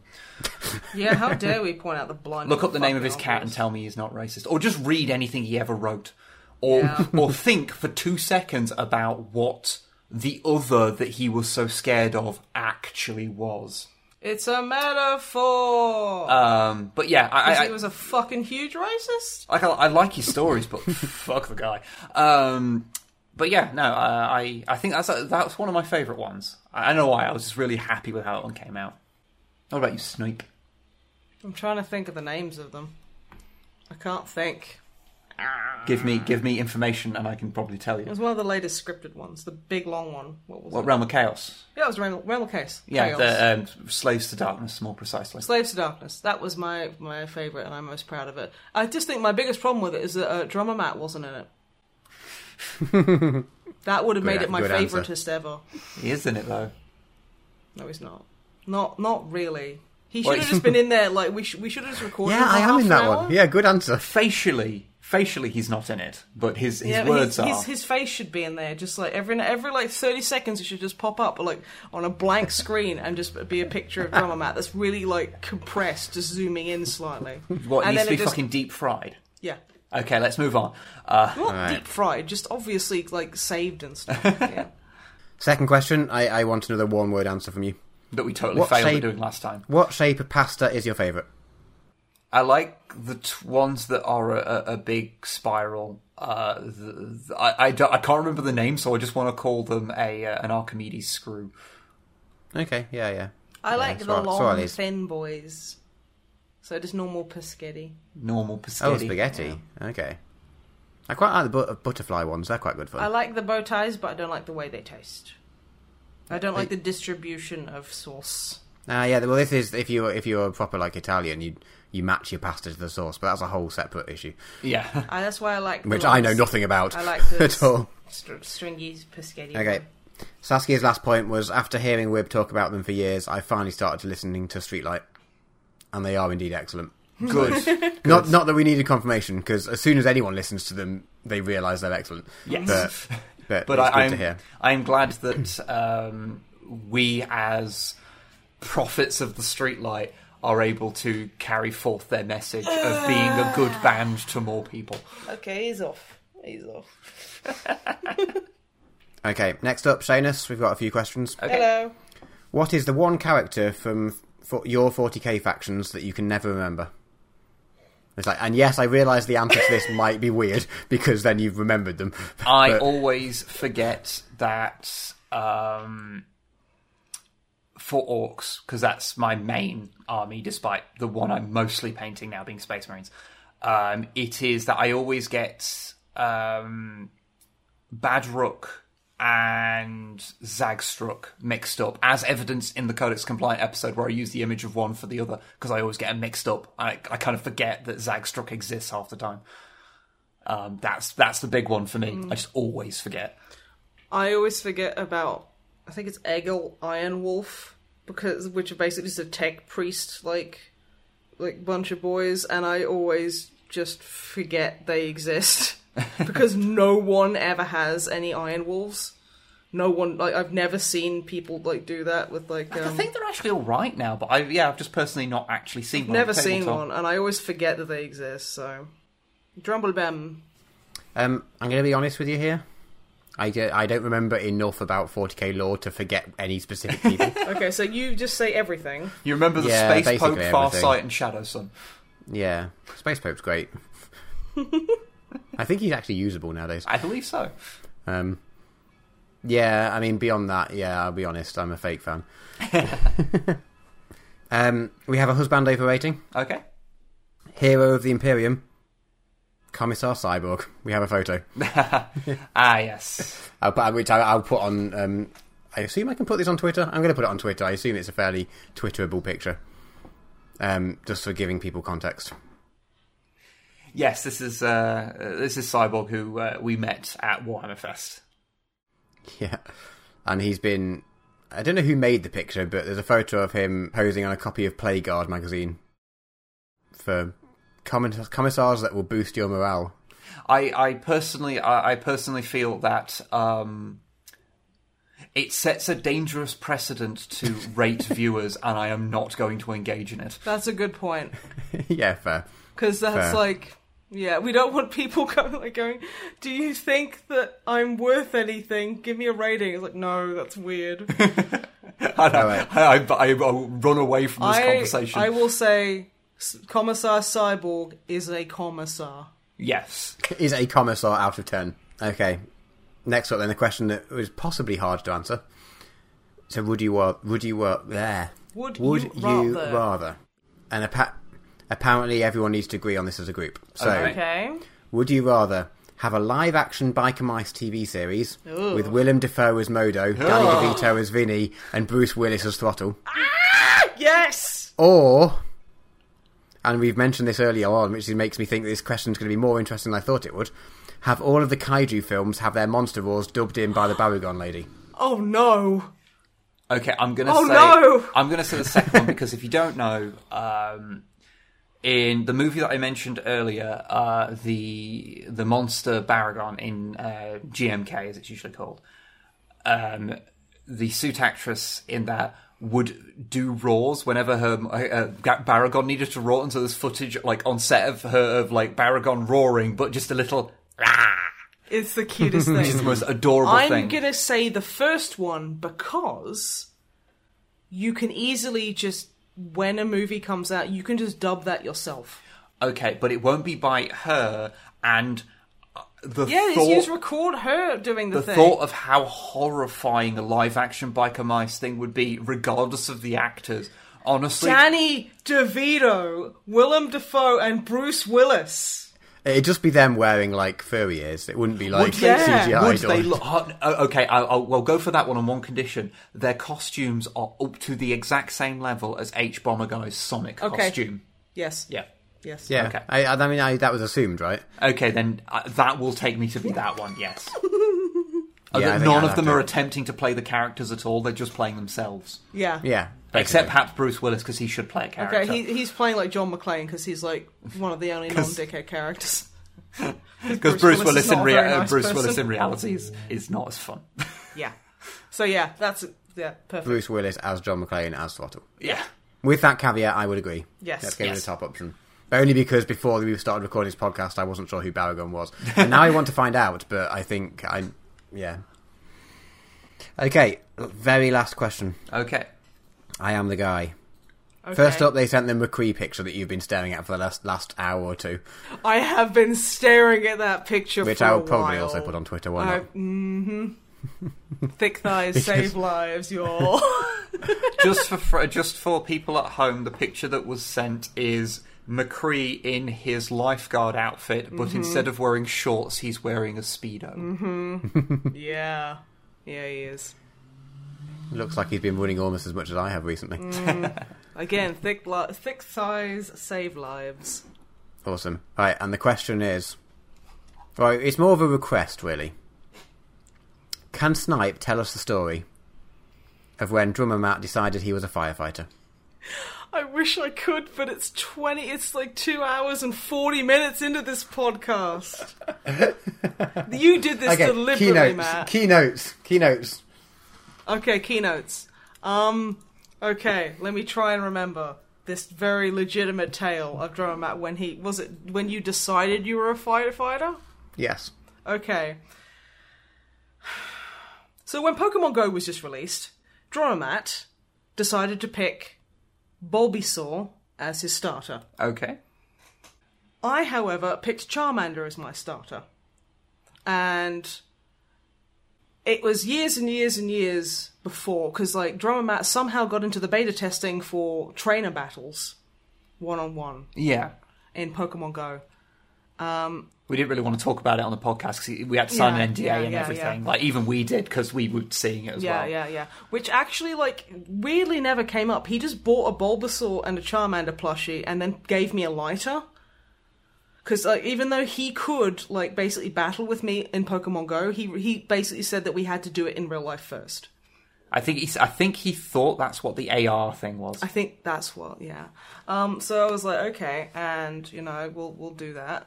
So he gave me a lighter and a can of hairspray, and he just had a, a pot of Miracle-Gro that he'd, like, he he like, mashed a, a ninety-nine cent, like, ice cream into. I don't know why he did that. Yeah. Honestly, I was scared to ask. And so, like, the battle begins, and I'm just, like, I'm I'm kind of weirded out by it, but he's, like, so into it, I'm, like, fine. So I'm kind of, I spray off a bit of, like, fire to the side. And he just literally just stands up and walks away. I'm like, oh no, fuck, I've somehow offended him. I didn't see him for three and a half weeks. He didn't go home. He didn't answer his phone. We talked to his parents we and talk- everything. His parents had filed multiple police reports. I mean, and... this wasn't out of the ordinary, but, you know, usually it's wise to inform the authorities yeah, uh, yeah. when such a thing if happens. If Drummer Matt is a Roman... So we were like, okay, yeah, no, he'll probably just, like, it'll be like last time where he turned up naked in the Peak District, covered in ambrosia, like, strawberry jelly, like, the, the cream stuff he likes. Yeah. And he said that he was the son of the mountain, because he, like, dug, like, he, he went to dig a hole in it and birth himself, but he couldn't be bothered, so he only dig, dug, like, half a foot in and then just put his foot in it. I think there's probably something to be said about his psychological makeup that he is so insistent on being born again from various inanimate objects. I I just think it's, like, a kink for him, but Pops, I mean, uh, yeah. Actually, yeah, yeah, I didn't really want to think about it like that, but yeah, carry on, carry on. Yeah. um, he comes back on, like, I think it was probably the Tuesday afternoon, because we were kind of like, we were watching Coronation Street, not out of like, because we, we like it, but because it's like drummer Matt's favourite pornography that he watches. Yeah. We don't know why he calls it a pornography, but that's just, yeah. So we were missing him. Like, so he doesn't masturbate to it or anything. It's not, no, he that. Just, it's not he just weird, says, but he just oh, calls is, it is that. The pornography on? And we're like, okay, we'll watch the pornography with you. It's like, it's a, it's a cute little bonding kind of thing we do. So he rocks in. Are you alright, Trauma? Are you remembering? Yeah. So he rocks in, like, dressed as a firefighter, but, like, he's obvi- he stopped off at Poundland first. And he's basically... You could tell that he bought, like, a kid's costume. Yeah. So he's put the fire hat on, but he's actually set fire to it. I don't think he understands the basic conceit of a fireman. No, no, and like he's he's like in his underwear. He's he's in like frilly socks. Like, you know, there's like really really nice, really thick socks, like winter socks that have like the little like pom poms hanging. Oh yeah, yeah. He's in like those, and he's got this huge fucking set of books under his arm, like like photo albums. Okay, and he like he's wearing like this really like tight. Like pair of, of like, like like like a tight banana hammock that's for some reason is like, you know, braces. Yeah. How they've got the, the pinchy little crocodile clips. He's like tucked them under and behind every, each leg of his pants and just tied them in a knot rather than fastening the crocodile clips onto his pants. Okay. And he's wearing like suspenders. Okay. And he just drops this box. There's this huge like pile of, of photo albums in front of us, and we're like, oh shit, okay, where have you been? And he's like, I've been discovering myself. Also, I brought some photos. And we were like, okay, cool. So we start looking through, and it's just loads of, like... It's, like, very similar pictures. And I'm talking there's hundreds, right? Of just drummer Matt in basically the same clothing, but looking a lot cleaner. Like, bent over things. And, like, trying to be really sexy. But it's, like, it's really weird things. So it's, like, it's, like, a disused swing at the park. He's got, like, one leg up. And he's, like, he's kind of, like, put a bit of the the flap of, like, rubber in between his butt cheeks. And he's got his finger in his mouth. He's trying to be really sexy. But he's trying to pull that pose off on everything. So, like, he's in, like, the freezer aisle at farm foods. The one that I next thought, to the frozen peas. There was one where he went to the junkyard and he's posing on what I believe was um, a busted, like, broken-off door from a Deo Matiz. Yeah, that it was one, very that, specific, actually. That was, uh, the lighting on that one was actually pretty good. It was... No, I was really surprised, because it was, like, the sun, it must be just, like, just setting or rising. It must have taken a lot, a lot of time. And it, it, it, the composition on that photo was was terrific. Um... And we were like, these, okay, Drama Matt, you've taken a lot of these photos. They're very good. And he was like, thanks, I'm a fireman. And we were like, but these, okay. these, these are photographs of just like a vaguely suggestive sexual nature. I did, are, you, are you a sexy fireman? And he just goes, I'm a fireman. I take photos. Oh, I think I've realised what happened. Mm? So, you know how when when you... issued that big thing of flame. Yeah. It awoken something deep primal inside him that him. He realised that what he needed to do to fight the fire was to truly fight the fire. So he Googled fireman, but the first thing he saw was probably a sexy, sexy fireman. fireman. Oh, shit. So, I mean, like... To and he fair, didn't think to go to the second Google search result. Well, no one goes to that. Drummer Matt can't be blamed for that. He's a, he's a I'm feeling lucky guy. Yeah, yeah, exactly. Which is probably where most of these stories come from. Yeah. Um, so, yeah, and, like, he just sat down. It was like, oh, like, you know, I, I'm a fireman now. I fight fires with sexy pictures, because that's apparently... Yeah. That's... Because... There, see? There he is now. His people have come for him. But yeah, because he'd heard that firemen get people wet. Oh. So that's why he took a bunch of sexy pictures. And then, and then he just sat down and we watched the rest of the pornography with him. It was actually quite a nice day. It was, we were really worried about him as well. Like, he didn't show up for, like, you know, when, like... You know, I mean, the half an hour that we had to prize the, by this point, horribly melted plastic helmet from his scalp, that was pretty rough. Yeah, I think maybe at some point one of us should have told him his hat was on fire, but, like, I just thought maybe that was his look. He was into it, He you know? was into it, but yeah.